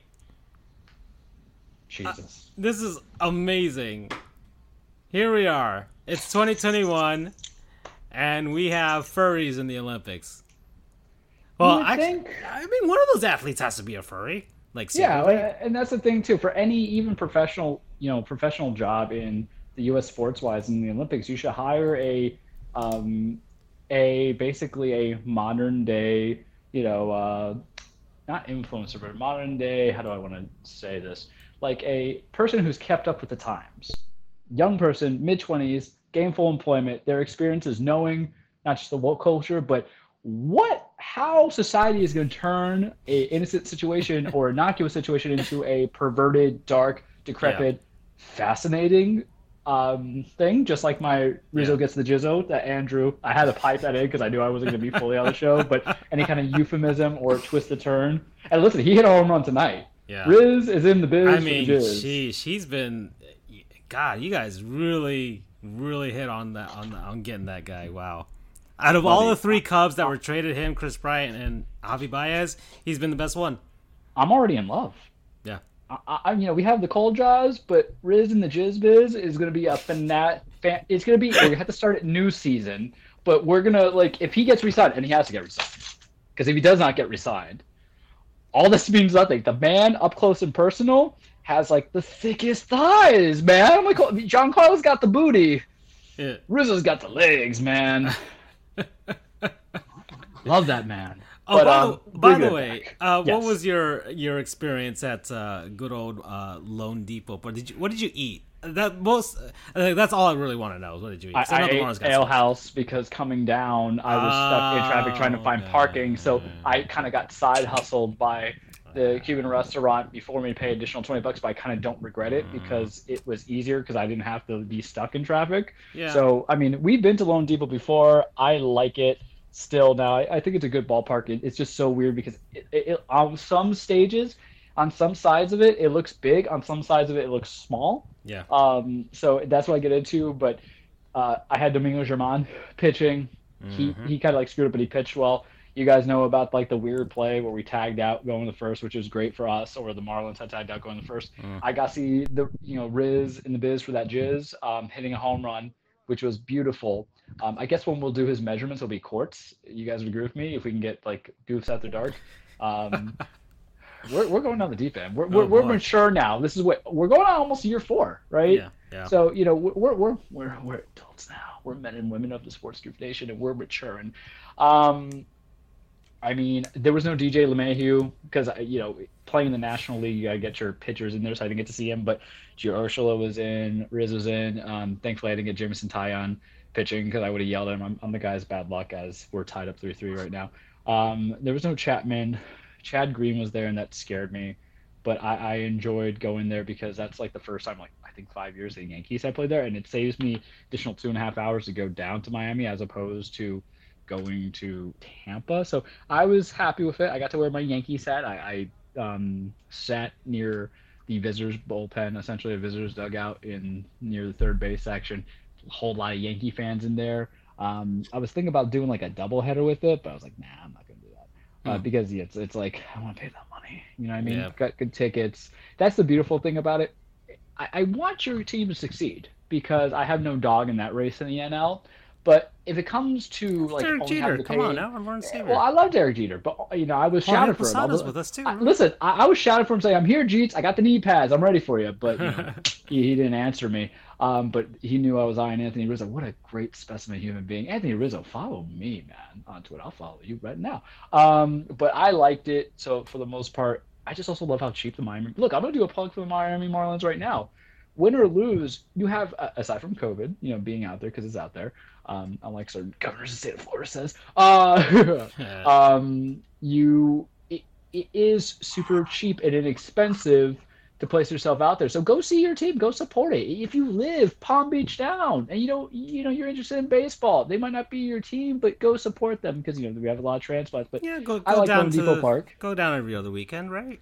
You know? yeah, it, it- it's literally like nosebleeds. Like Weekdays are not really uh, Palm Beach County and up friendly. You know what I mean? But yeah, but we, we we try all the same. Relatively simple. So I enjoyed it. I, I Okay. enjoy. My, look, I enjoy. No no offense to you, Andrew. I enjoy loanDepot Park much more than Tropicana because Tropicana looks like where I'm gonna go in the afterlife when I'm stuck in purgatory. I hate that stadium. it is an awful stadium. I, wouldn't mind chilling in loanDepot. I would, I would, I, I don't disagree with you there. I Yeah. wouldn't say it's purgatory bad, but it Mm, loanDepot is definitely a much much nicer stadium. I I won't uh, argue there. all right. Uh, I just wanted to see if you tried some of the food that I had sent you. The, the I, I special- would have. special food they had just for the Yankee series. You know, I The- would the have if Miami fare. had not been Miami. Yeah, well. Oh well. Oh well. So, oh, I do have a review of another experience that I had. So I went to Dolphins training camp, guys. Yeah. Yeah, Doug had a, couple tickets. I guess he got from I guess from the Dolphins. I guess they were giving like out like a. It was their first day of their opening of their new training facility, right next to Hard Rock Stadium. So that was pretty exciting to see. Like, hey, why not? Let's go head on back to the old baseball stadium. So, and it's still a baseball stadium until the Dolphins win a damn Super Bowl. So, uh, yeah. Which could happen if you get Aaron Rodgers. Yeah, well, they're, they're sticking with Tua. He's QB one right now. Um, so, uh, anyways, we went. Uh, we got there early. Thankfully, Hard Rock Stadium's parking situation is way better than frickin' DRV PNK Stadium and MLS stuff. So that was easier to get into. And their their training facilities basically on the I guess west of their uh, it's literally in the same parking lot, same structure, all that stuff. It's it's it's Stephen Ross's wacky world right now. He's got these. I mean, the, the, I don't know if you guys have been there lately. you got the tennis courts, you got the the freaking the carts that they have that can take you from one end of the of the parking lot to the other in the air. You know those, those sky the ski lift type of stuff. Uh, I've been there. I've been to the to the place three times in the last. Uh, well, I mean, you went for the uh, the national championship, so. so yeah. Well, not just that, but I also went for that free tour. Right. But you saw all the stuff that they have now, right? Around the oh, stadium, yeah. they have the the freaking yeah the, the, the lift that you can go from one uh, end of the stadium to another in the air. Uh, that that's pretty cool. Like and, and now they have the Dolphins training facility, and now they're making an F one course out of it. Oh yeah. Like Stephen Ross is making that thing everything and everything bes- aside from a baseball stadium. so, I, so the one thing that the the team the, the stadium was successful at being um, as far as uh, championships was concerned and it's and he's doing everything else with it but yeah the new training facility uh, it's a football practice facility it looks fantastic he spent a ton of money on it i'm sure the dolphins love it they got the indoor stuff we saw them training outdoors they had the stands there it was general admission so it was basically a free-for-all for whatever seats that you could find uh, but the the thing that I like the most, like I don't give a crap. I was just watching them. Uh, like Doug knew more than I did, of course, because the Dolphins are my fourth favorite team of the teams down here. It's all about that Jaylen Waddle and that. uh Yeah, well, I saw we saw Tua, we saw Jalen. Yeah. You know, and he was there. We saw we saw Shaquem, Andrew. He was there. I'm excited. Um, yeah. so, I might actually go to a, a practice. I might actually go to a yeah a game. Yeah, or or yeah, head on over to a practice and see if you can catch him. You know, just like, hey, wear some UCF stuff. I'm like, oh, dude. Can, can you just throw your lot to like the Dolphins though, and get away from that terrible, terrible fraud of a coach as Urban Meyer in Jacksonville? I mean, he already has. Andrew's, Andrew's a, he a Bucks fan. That. Right? Andrew's a Bucks fan now. Remember that? Did we receive? Did we receive the paperwork? Well, I don't know. I don't know if he filled out the paperwork. I mean, we still got the season hasn't started yet. I'll fill it out. Uh, there, just go online. Just Google. just Google the bandwagon application. You can find it. Anyways, Andrew, uh, yeah. So like, the the one thing that I did like there, and they had food truck and stuff outside of there, and a bunch of stuff for you to sign your your life away to whatever companies were there to sponsor it.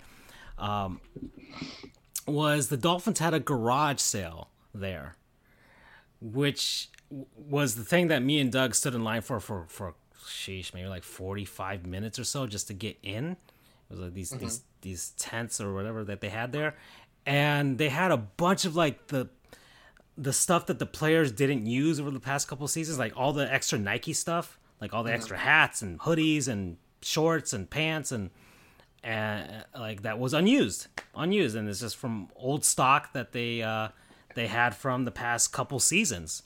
Hey, you want that Cleo lemon hat?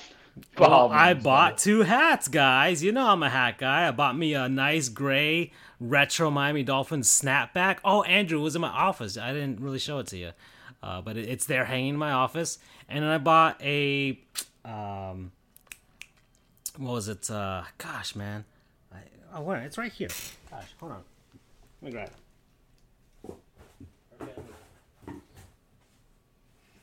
This one. Well, nobody can see it because this is a this is an audio program, but it's a, a, a Aqua Miami Dolphins retro 1972 logo uh, Dolphin cap. It's uh, 4940 stretch fit uh, new era cap, which was 15 bucks. And the other snapback I got was 15 bucks, not the $50 David Beckham that you were trying to freaking swindle me for at the MLS game. And I mean, brand new, brand new. I didn't have to, you know, doesn't doesn't smell like Laremy Tunsil's weed, but I'm not sure.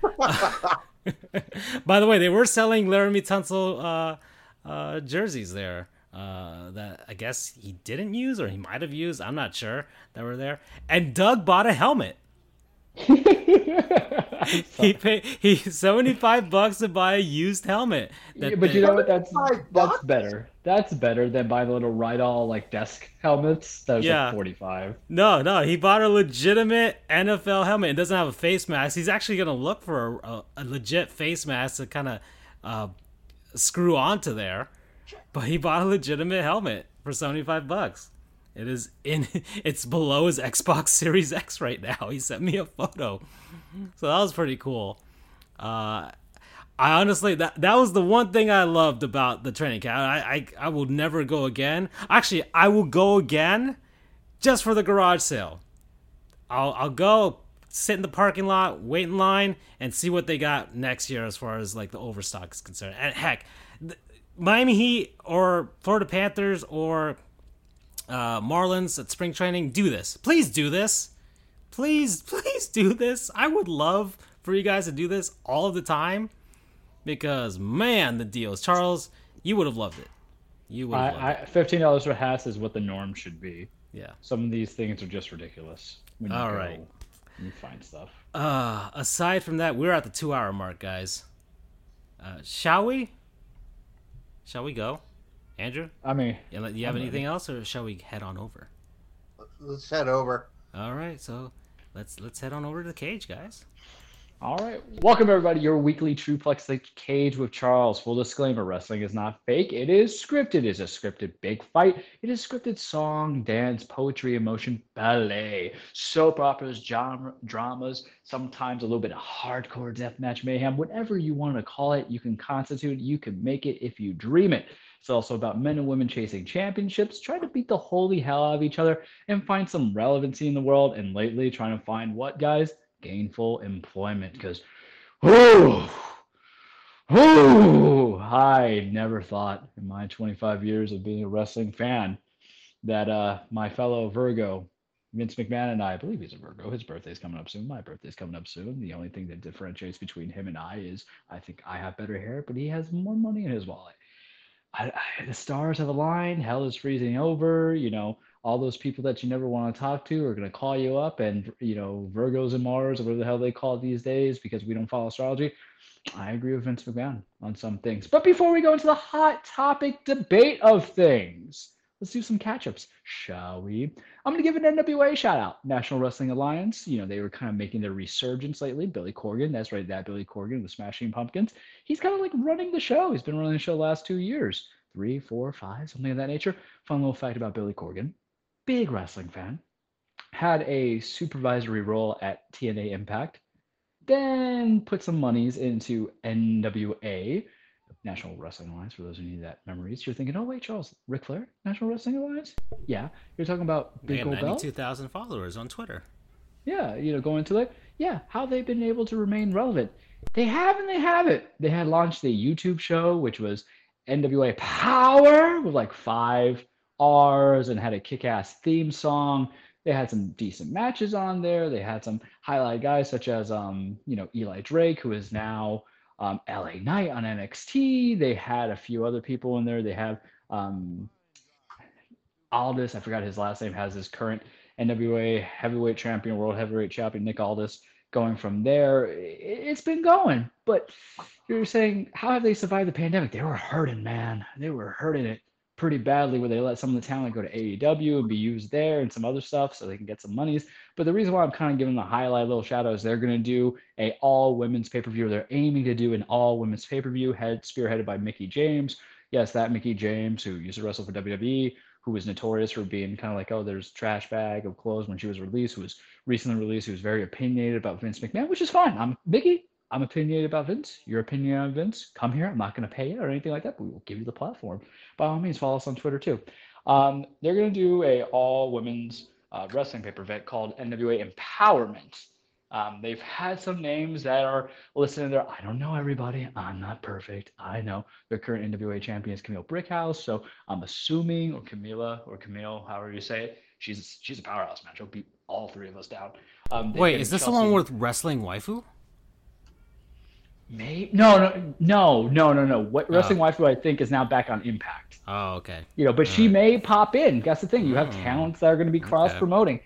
Um, I, I remember her name and I forgot her name. It's, I think it's either Allie or something else because it's been a long time since we spoke about wrestling wife would be she, she Kaylee Ray, I think, or Kylie Rae. Yeah, be careful with those Rays. Sometimes it's a porn star name. We try not to advocate that on the show until we get the sports scoops out the dark, unless you're an Australian furry. Um, but they have a few people there. It's very similar to like the women's evolution, except I think it's going to be more of a better than the moniker that was WWE's Evolution pay per view, which I enjoyed the pay per view. They had Becky Lynch and Charlotte Flair going at it in a um, what was it? It was I don't know if it was an Iron Women's match or if it was a um, you know, last woman standing has been a long time, so I saw it. Also, was pretty drunk that day because I was in South Carolina with my buddy. Um, good pay per view, watch it. But I think it's a good kind of kick in the ass because women's wrestling has kind of been stalling, in my opinion, with a lot of releases that have been out there in the WWE. I would like to see certain people get an opportunity on different platforms because for me, I'm not a loyalist to WWE. I'm not loyal to AEW. I'm not loyal to anybody. I'm a wrestling fan. And when you were younger, I didn't come into the generation with just WWE. That's like, you know, my predecessor from 10, 15 years ago. I came in with WCW and WWF. The parity is needed. It helps. It's there. It's beneficial. So AEW has kind of been signing off the cast offs, but it's always good when you have the I won't even call them cast offs, the the unwanted is what I'll call them because truly that's what it is. Whenever you get that call saying, oh, budget cuts, hint, hint, that's going to be the finale of the cage where we speak about it. Um, but you get some ideas. But this is a good way for a very little known but kind of known organization to get their branches out. People are probably going to watch it. I hope they do. Helps kind of get the, the women wrestling talent, which is there. It's out there. You have Ruby Soho, formerly known as Ruby Riott, formerly known as Heidi Lovelace, going in there. She's one of those released talents. Maybe she pops in there. Rumor she's in AEW. Um, but good on NWA. You get a little bit of shout out. Ring of Honor, doing Ring of Honor things. I won't really mention them right now. Um, New Japan, nothing really crazy that I've seen that's on the building blocks, but you know they've been kind of stricken by the virus and everything that's kind of going on there. Hopefully Kota Ibushi does get healthy, so I do get that Shingo Takagi versus Kota Ibushi for the New Japan World Heavyweight Championship because I just want to see how good it can be. Coming to Impact Wrestling, we talked about Jay White being there. Someone's going to challenge Kenny Omega. Someone's hopefully going to take that damn belt off from him. I don't know who. I really hope it's Josh Alexander, the walking weapon, because it's a kick ass nickname. And I just like the guy. But right now, they're just kind of building things. AEW, WWE. This is where the focus is now, kids. We'll go with AEW. Right now, they're doing AEW Homecoming. That main event's going to be Malakai Black versus Cody Rhodes. It's going on right now. Tune in on TNT to see it. Cody, we love you. Follow me. I hope Malakai beats the holy hell out of you, and I hope you don't bury him because you can't win. Juventud Guerrera came back for his first match after 15 years from being on TNT. You know Juvi, he's the juice. No for the 450 splash, the Juvi driver. One of the first people to really kind of put over Jericho and WCW in a sense of like I built a real story aside from being the lion tamer. What was Jericho kind of known for? From what I recall in WCW in my days, he helped make that cruiserweight title revered. And also, he was known for unmasking luchadors. You know, anybody who lost him, he would put the Masters title on the line. Juvi was the first one, if I recall correctly, um, to get mask removed from Jericho. So they had a rematch now as part of their whole Labors of Jericho Part Three, and then of course Juventud lost because Juvi had to lose. But it, it was interesting. I'll watch that because I just came into the house like 20 minutes ago or 30 minutes ago, so I will watch that when I get a chance because I want to see if the Juice still got it. But the Juice is loose, so I'm sure he does. And you know Jericho's been kind of an interesting component to AEW. I think with all these new signings after his labors and trials of Jericho are done, he's done with his feud with MJF. They're really going to scale him back because, guys, this feud has been really going on since like November, and I can't handle it anymore. Too long of storytelling. Other things that we spoke about that we didn't get a chance to talk about last week. You know, Adam Hangman Page, the cowboy, the guy I love. The guy just cowboy bleep. You know, hanging out with the Dark Order. Remember how last week I said, oh, hey, he's going to be challenging in a 10 man tag team match, Dark Order versus the Super Elite. And if they win, then uh, Hangman's going to get a shot at Omega, and then the Dark Order's going to shot at tag team titles. Remember that? So they lost in a very odd booking, all out September 4th or 5th. Uh, who's Kenny Go to go against? Is it going to be Daniel Bryan?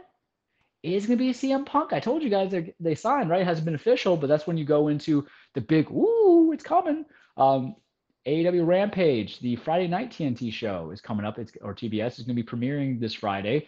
They're going to be in Chicago. CM Punk, he's going to be there supposedly But why are we derailing Hangman Page's momentum? He's literally helped bring you during a fanless fan base. And when the fans came back, they were ready for it and they were stoked. And you're delaying the era. Why? For a dream match? Of who? Omega? You're not going to do Omega and Punk. I really have no inclination for Punk to be challenging for main titles. He's on Taker level. And for anybody who's a purist in wrestling, don't get your knickers in a bunch.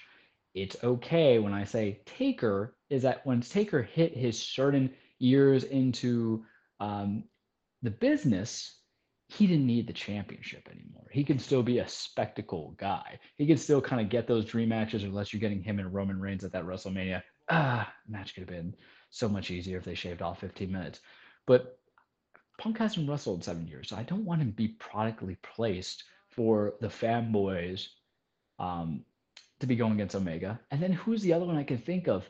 Christian Cage, who's been kind of doing nothing because him and Kenny have had some interaction, but Christian's been going against Matt Hardy and his faction.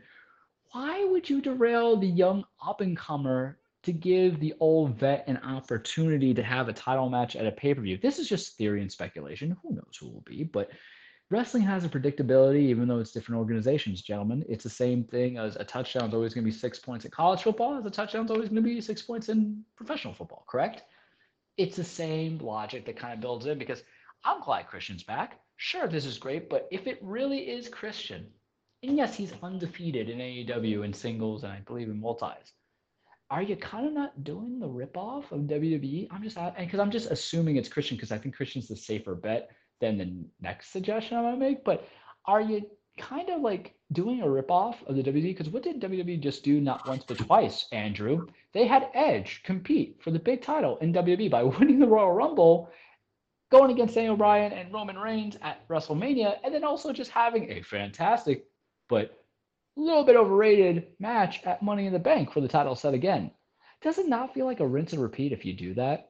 You don't have as much story with Christian Cage going against a Kenny Omega because everybody's like, hey, it'd be a dream match. I'm like, but will it though? because the dream match is right there with Omega and Page. It, it just seems to me because of story, because I'm a fan of what guys story and character. The only other person I could think of, and it's kind of okay, but I don't think it would draw if it's supposed to be your main event, would be Frankie Kazarian and Kenny Omega. Frankie Kazarian was part of SoCal Uncensored. Um, he was teaming up with Christopher Daniels and then with Scorpio Sky. Scorpio Sky broke up. Now he's irrelevant, I guess. Unfortunately for him, I liked him. Um, Daniels got basically retired by the Young Bucks, who were part of the Super Elite. And then Frankie Kazarian adapted this persona of the Elite Hunter, right? Or the Elite Killer. I think it's the Elite Hunter.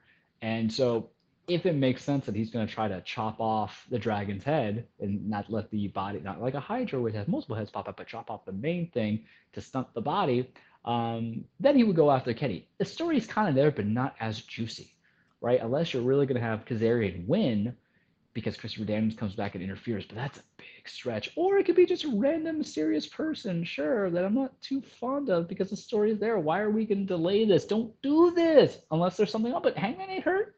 Kenny's healing. Why are we doing this, guys? I don't get it. But um, hopefully we find out later tonight. I'm checking. I'm checking as we speak what the updates are what are we going? I mean, Christian Cage just beat uh, the Blade. It means nothing to me, but what are we gonna do? What are we gonna do from there? Um, I don't think it's gonna be Daniel Bryan. I know what you guys are saying. Hey, is it gonna be Daniel Bryan? I don't think so. I don't have much of a belief that it would be for the sole nature of why do you need a title for him right now? I can see him getting a title eventually, but I want these guys that you're bringing over to kind of just have their dream matches with young talent. I want to see Daniel Bryan versus Jungle Boy. I want to see Daniel Bryan in a feud with Malakai Black, just as I want CM Punk to go against Eddie Kingston. We love you, Eddie. Uh, great promo guy. Always follow us on Twitter. And you know Moxley, but I, I, don't, I don't know if I need all of this going into it. So it'll be interesting. See what happens there. Um, going to AEW from from AEW to WWE SmackDown, Raw, it's fine. It's building. John Cena, Roman Reigns. John Cena's got a contract title. I'm, I'm just going to chop it up in there because I want to vote the next bit of times coming into it. Raw, Goldberg, Bobby Lashley. Yeah, fine. Right? The Raw side of SummerSlam, yeah. SmackDown side of SummerSlam, especially Edge and uh, Seth Rollins, I'm going to love it. I'm gonna be about it. Give it to me in my veins. It's fine. My dogs are about to go barking in 10 seconds. Um, I'm gonna be for it. But the big thing happened. A big release happened. Super big release, gentlemen. Probably the biggest release out of all the releases. Ric Flair has been released from his contract. I kid. I don't care for it. I love Ric Flair. Ric Flair's in my top five favorites. Ric Flair is like 72. He can barely speak on the mic now. He got old and he can't wrestle. So, you know, he says that he was released because of wrestling endeavors. But in truth, if you're retired, you've been released for a while, right? Last storyline he was doing was being like the fake baby daddy or the false baby daddy to Lacey Evans, who really got pregnant in real life. Bray Wyatt got released. The Fiend Bray Wyatt, Firefly Funhouse Bray Wyatt, um, Swamp Thing Bray Wyatt, and I get it. And I hate myself for it. Bray moved merchandise. Bray was captivating. Bray knew how to work the mic. He's had good matches. He's had like one or two great matches I've seen. Then he's had some very bad matches. He's been a victim of bad booking. He is wrestling blood, wrestling loyalty. He is a si- he is a son of IRS Mike Rotunda, right? Um, uh, uncle is Barry Windham, if remember if memory serves me correctly. His brother is Bo Dallas, the other Rotunda. At 34, and Vince let him go. It wasn't Vince. It was Nick Khan, who was head of talent uh, relationships. And I remember I got it. My buddy Tony texted me, sad face, bro. I'm like, what's up? I'm like, someone died? You know, I don't, I don't know what's going on. They're like, they released Bray. I'm like, what? The reaction coming into it, not even like Step Brothers, did we become best friends, but more like a different what. And I sat back and I thought about it. I'm like, but I get it because one, you know, they're releasing contracts, so they want to buy things, right? They want to sell, they want to make it the maximum amount of profit at the lowest cost that they're paying as a falsity. But then the other thing that kind of I get, and I'm looking at as a talent perspective, you have to really know the history of Bray Wyatt as a wrestler and what WWE did with it and couldn't do with it. They screwed up because they had to have Bray lose to a lot of people originally when he came in, when he was basically what I call Swampy Bray, Cult Leader Bray, Firefly Bray. Um, lost to Roman, of course. Lost to John Cena. Lose. There was a point where the Wyatt family guys was their big match was going against the ECW originals of Rhino and the Dudley Boys and whatever. That that's not stuff that you want. That that's dead in the water. I think they lost in a street fight on a Raw. It was terrible. And then they took some time off, and then they split the people, and they go from there. And then he had to go find out some stuff. He wanted a challenge for the title. Didn't go from there. Couldn't build in some stories went against Seth, went against Finn Balor, but was really just brought up there to put over Finn Balor. Couldn't do anything going on there. He was going to be Sister Abigail for a bit, which everybody thinks he was going to dress in, you know, female garments with face painting and stuff like that to match Finn Balor's demon. He got the mumps. Seriously, I think it was like a infection that came out and hit everybody because it was just him and his brother was Roman Reigns actually too, on top of other people. So they can go from there. So creatively, you can't find certain things for him. You're not taking him as a big serious threat. And then he was off TV for like nine months, guys. Not even a house show, except for like one time to go against Baron Corbin out of nowhere. So you already had him gone for a bit. Okay, fine. Then he comes back as the Fiend, and we loved it. You guys remember me hyping this shit up like it's the best thing since sliced bread, or it's the new Taco Bell menu. New item Taco Bell menu. Really, that's the better way to describe it. And then you get the wait and wait, and then what happens is great debut at SummerSlam. It would have been two years since the Fiend debuted. And then they bungled it big time he Seth gets disqualified in a Hell in a Cell match. How does that happen? He wins the title only to lose to Goldberg. Ew. Um, then has some weird matches at Mania, and then he gets burned alive by Randy Orton, and then Brodie Lee dies. This is going from the dirt sheet kids, where they say that he needed time off for his mental health because of it. But the way I'm looking at it as a business, and I don't know if it's true or not, I'm just going on speculation and theory and stuff like that. But what I do know is Bray has not been back since WrestleMania. That was in April. We are in August.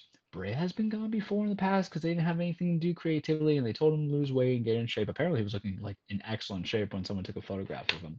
But if I'm looking at it as a business perspective, here's a downside of these contracts. Even if you're moving all the merch and stuff like that, one, the wrestlers are getting the payout. But then two, if I don't have anything for you, if you're requesting leave more than might be a reasonable extended period of time, and you're not showing up, and I'm looking at the totality of you as a person, it's the same thing you would do for wrestlers often injured. What do you do for wrestlers often injured, kids? Like Fandango is going to be an example. I love Fandango. Um, he was part of Breezango, but he was often injured. What do you do with that person? You release him. Same thing too in the professional world. You release him. And when I have nothing for you to do, when I already look at your sum of things and you're gone for six, eight, nine months, and now you've been out for four months, and we don't know if it was injury, we don't know if he was dealing with his mental health. I don't want to buy into that. I feel that's so common to say sometimes when you don't know the whole story. I feel like that's a dangerous water unless that person outright says it. But Bray's a professional, he knows the business. He's probably not going to comment on it, to be honest with you. But then I look at it as a businessman. I'm like, I get it because I'm paying him a fat sack of money because you know he's probably getting some good money. Um, not the best, not the highest, but better than the average bear. Um, and I can't do anything with them, right? And what's that business decision I would do? I, I oversee my program a little bit. Mm. If I had a very similar situation, I think I would do it too.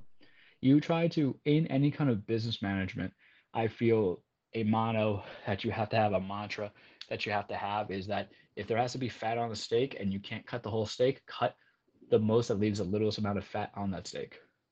Plain simple. And you're always gonna kind of have that with contracts. And yes, is it creating the idea that no one is um uncuttable except for a few people? Yeah, we know Roman's uncuttable. Hell, Jimmy Uso has how many DUIs, Andrew? Three, and he ain't cut.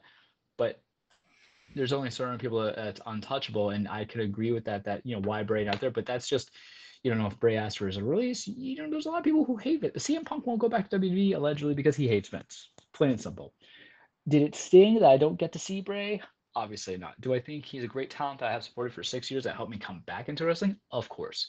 Do I get it as a decision? Because let's let's just let's just throw in hypothetical. If he his if his calendar annual amount was one million dollars, I don't think it's a high. I think Roman has a higher up. I'm gonna go with one million on downside contracts and everything and you haven't come up to work for four months, haven't cut a promo, haven't done anything, you know, haven't shown up. Because here's the thing about the Fiend, you guys need to understand, you can't have Fiend wrestle on a Raw. You can't have him wrestle on SmackDown. Last time he had a TV appearance that was a wrestling match was against Kevin Owens. That was it. It's not a week in, week out guy. So would you rather pay the talent who's going to show up every week who might not be as interesting of a character. Part of that's creative fault. Like 50% of that's creative, 75% of that's creative. But at least it's an, an aura of a character that you can have week in, week out to wrestle whomever, whatever. You know, Drew Gulak. I love Drew Gulak. Please put him on there. You know, but he he his character right now might be a plain vanilla Jane, but he can be there to wrestle whomever and whatever. But you can't do that with the Fiend because one loses the mystique, and then two, um, the character gets hurt. It's not like the Undertaker who could like wrestle every week because there was guys that could that was on Taker's level of main event in character. You know, it, it, it's different with this roster now. Taker in the Attitude Era, there was like ten guys that were main event level, and then other guys who were like mid card. Taker could just beat their ass or go against a lower card just to kind of set an example, especially when he was American Badass Taker, right, Andrew? But mm-hmm. um, what, what do you do then now? What do you who are you gonna have Fiend go against on regular TV? Oh, this the Fiend's gonna go against Angel Garza oh, the Fiend's gonna go against Humberto Carrillo. I don't I don't think it works. So if I looked at it as a sum of all things, I'm gonna say I want to. I'm believing Vince wants to sell. I think Nick Khan wants to help Vince sell because you know he's probably gonna be next guy in charge. You you do well, you get your head patted, you get that promotion, right? You become next in line. What am I thinking? I'm thinking let's get this steak as little fat on there to the people so we can incentivize it. I hope he does continue his wrestling career. My question is, is that how does that succeed elsewhere? Where can you go? Because AEW doesn't strike me as supernatural spooky business for a very valid reason. One, it's the style of wrestlers that you have. For those who have seen AEW, I think I got Francisco to watch a little bit of it when it was Moxley versus Jake Hager, um, when he was doing a live stream. And then, you know, some of the highlights I send you guys, it's more athletic. It's not as charactery, but it's more about putting on matches where do you put that in there? That's like putting Undertaker in AEW. And for the people who say, Bruce Undertaker, shut up. This is my segment, not y'all's segment. Um, but it's about pop in place again. You know, is it a square peg in a circle hole? That's my thought process. And also, the only person who right now is engendering it a little bit is Malakai Black, formerly Aleister Black, on the Indies known as Tommy End. So, is a re- rinse and repeat because I'm gonna tell you right now, I don't need Bray to go to AEW to just give me a match with him versus Sting because that's really I think what they would try to do. That's where how you kind of like fit it. You know, do I see Bray going back to WWE? Not as much as I see Braun Strowman going back to WWE. The reason why because Braun is your everyman. He's a big hoss who could beat the holy hell out of people, who could sell to the crowd as a face or a heel, and doesn't have to have that developmental growth and special special needs as a wrestler the way that Bray was. Because Braun loses, Braun loses, Braun could be the main event picture the next day. Bray loses, it's always a problem, right? So the character doesn't even get a start. So we'll see. The man is brilliant. Rotunda, hope you hear me. I'm calling you brilliant. Follow us on Twitter. Love you. Um, he'll find a way. I think he he, he he's a student in the game, student in the business, second or third generation wrestler. He knows his stuff, what he has to do to adapt. Maybe he changes his complete style completely. I don't know, but it hurts as a wrestling fan. I know he's not going to be unemployed. That right there is going to say it. But from a business perspective, hell is freezing over. If Vince gave the go ahead and it was proposed to him, I get it.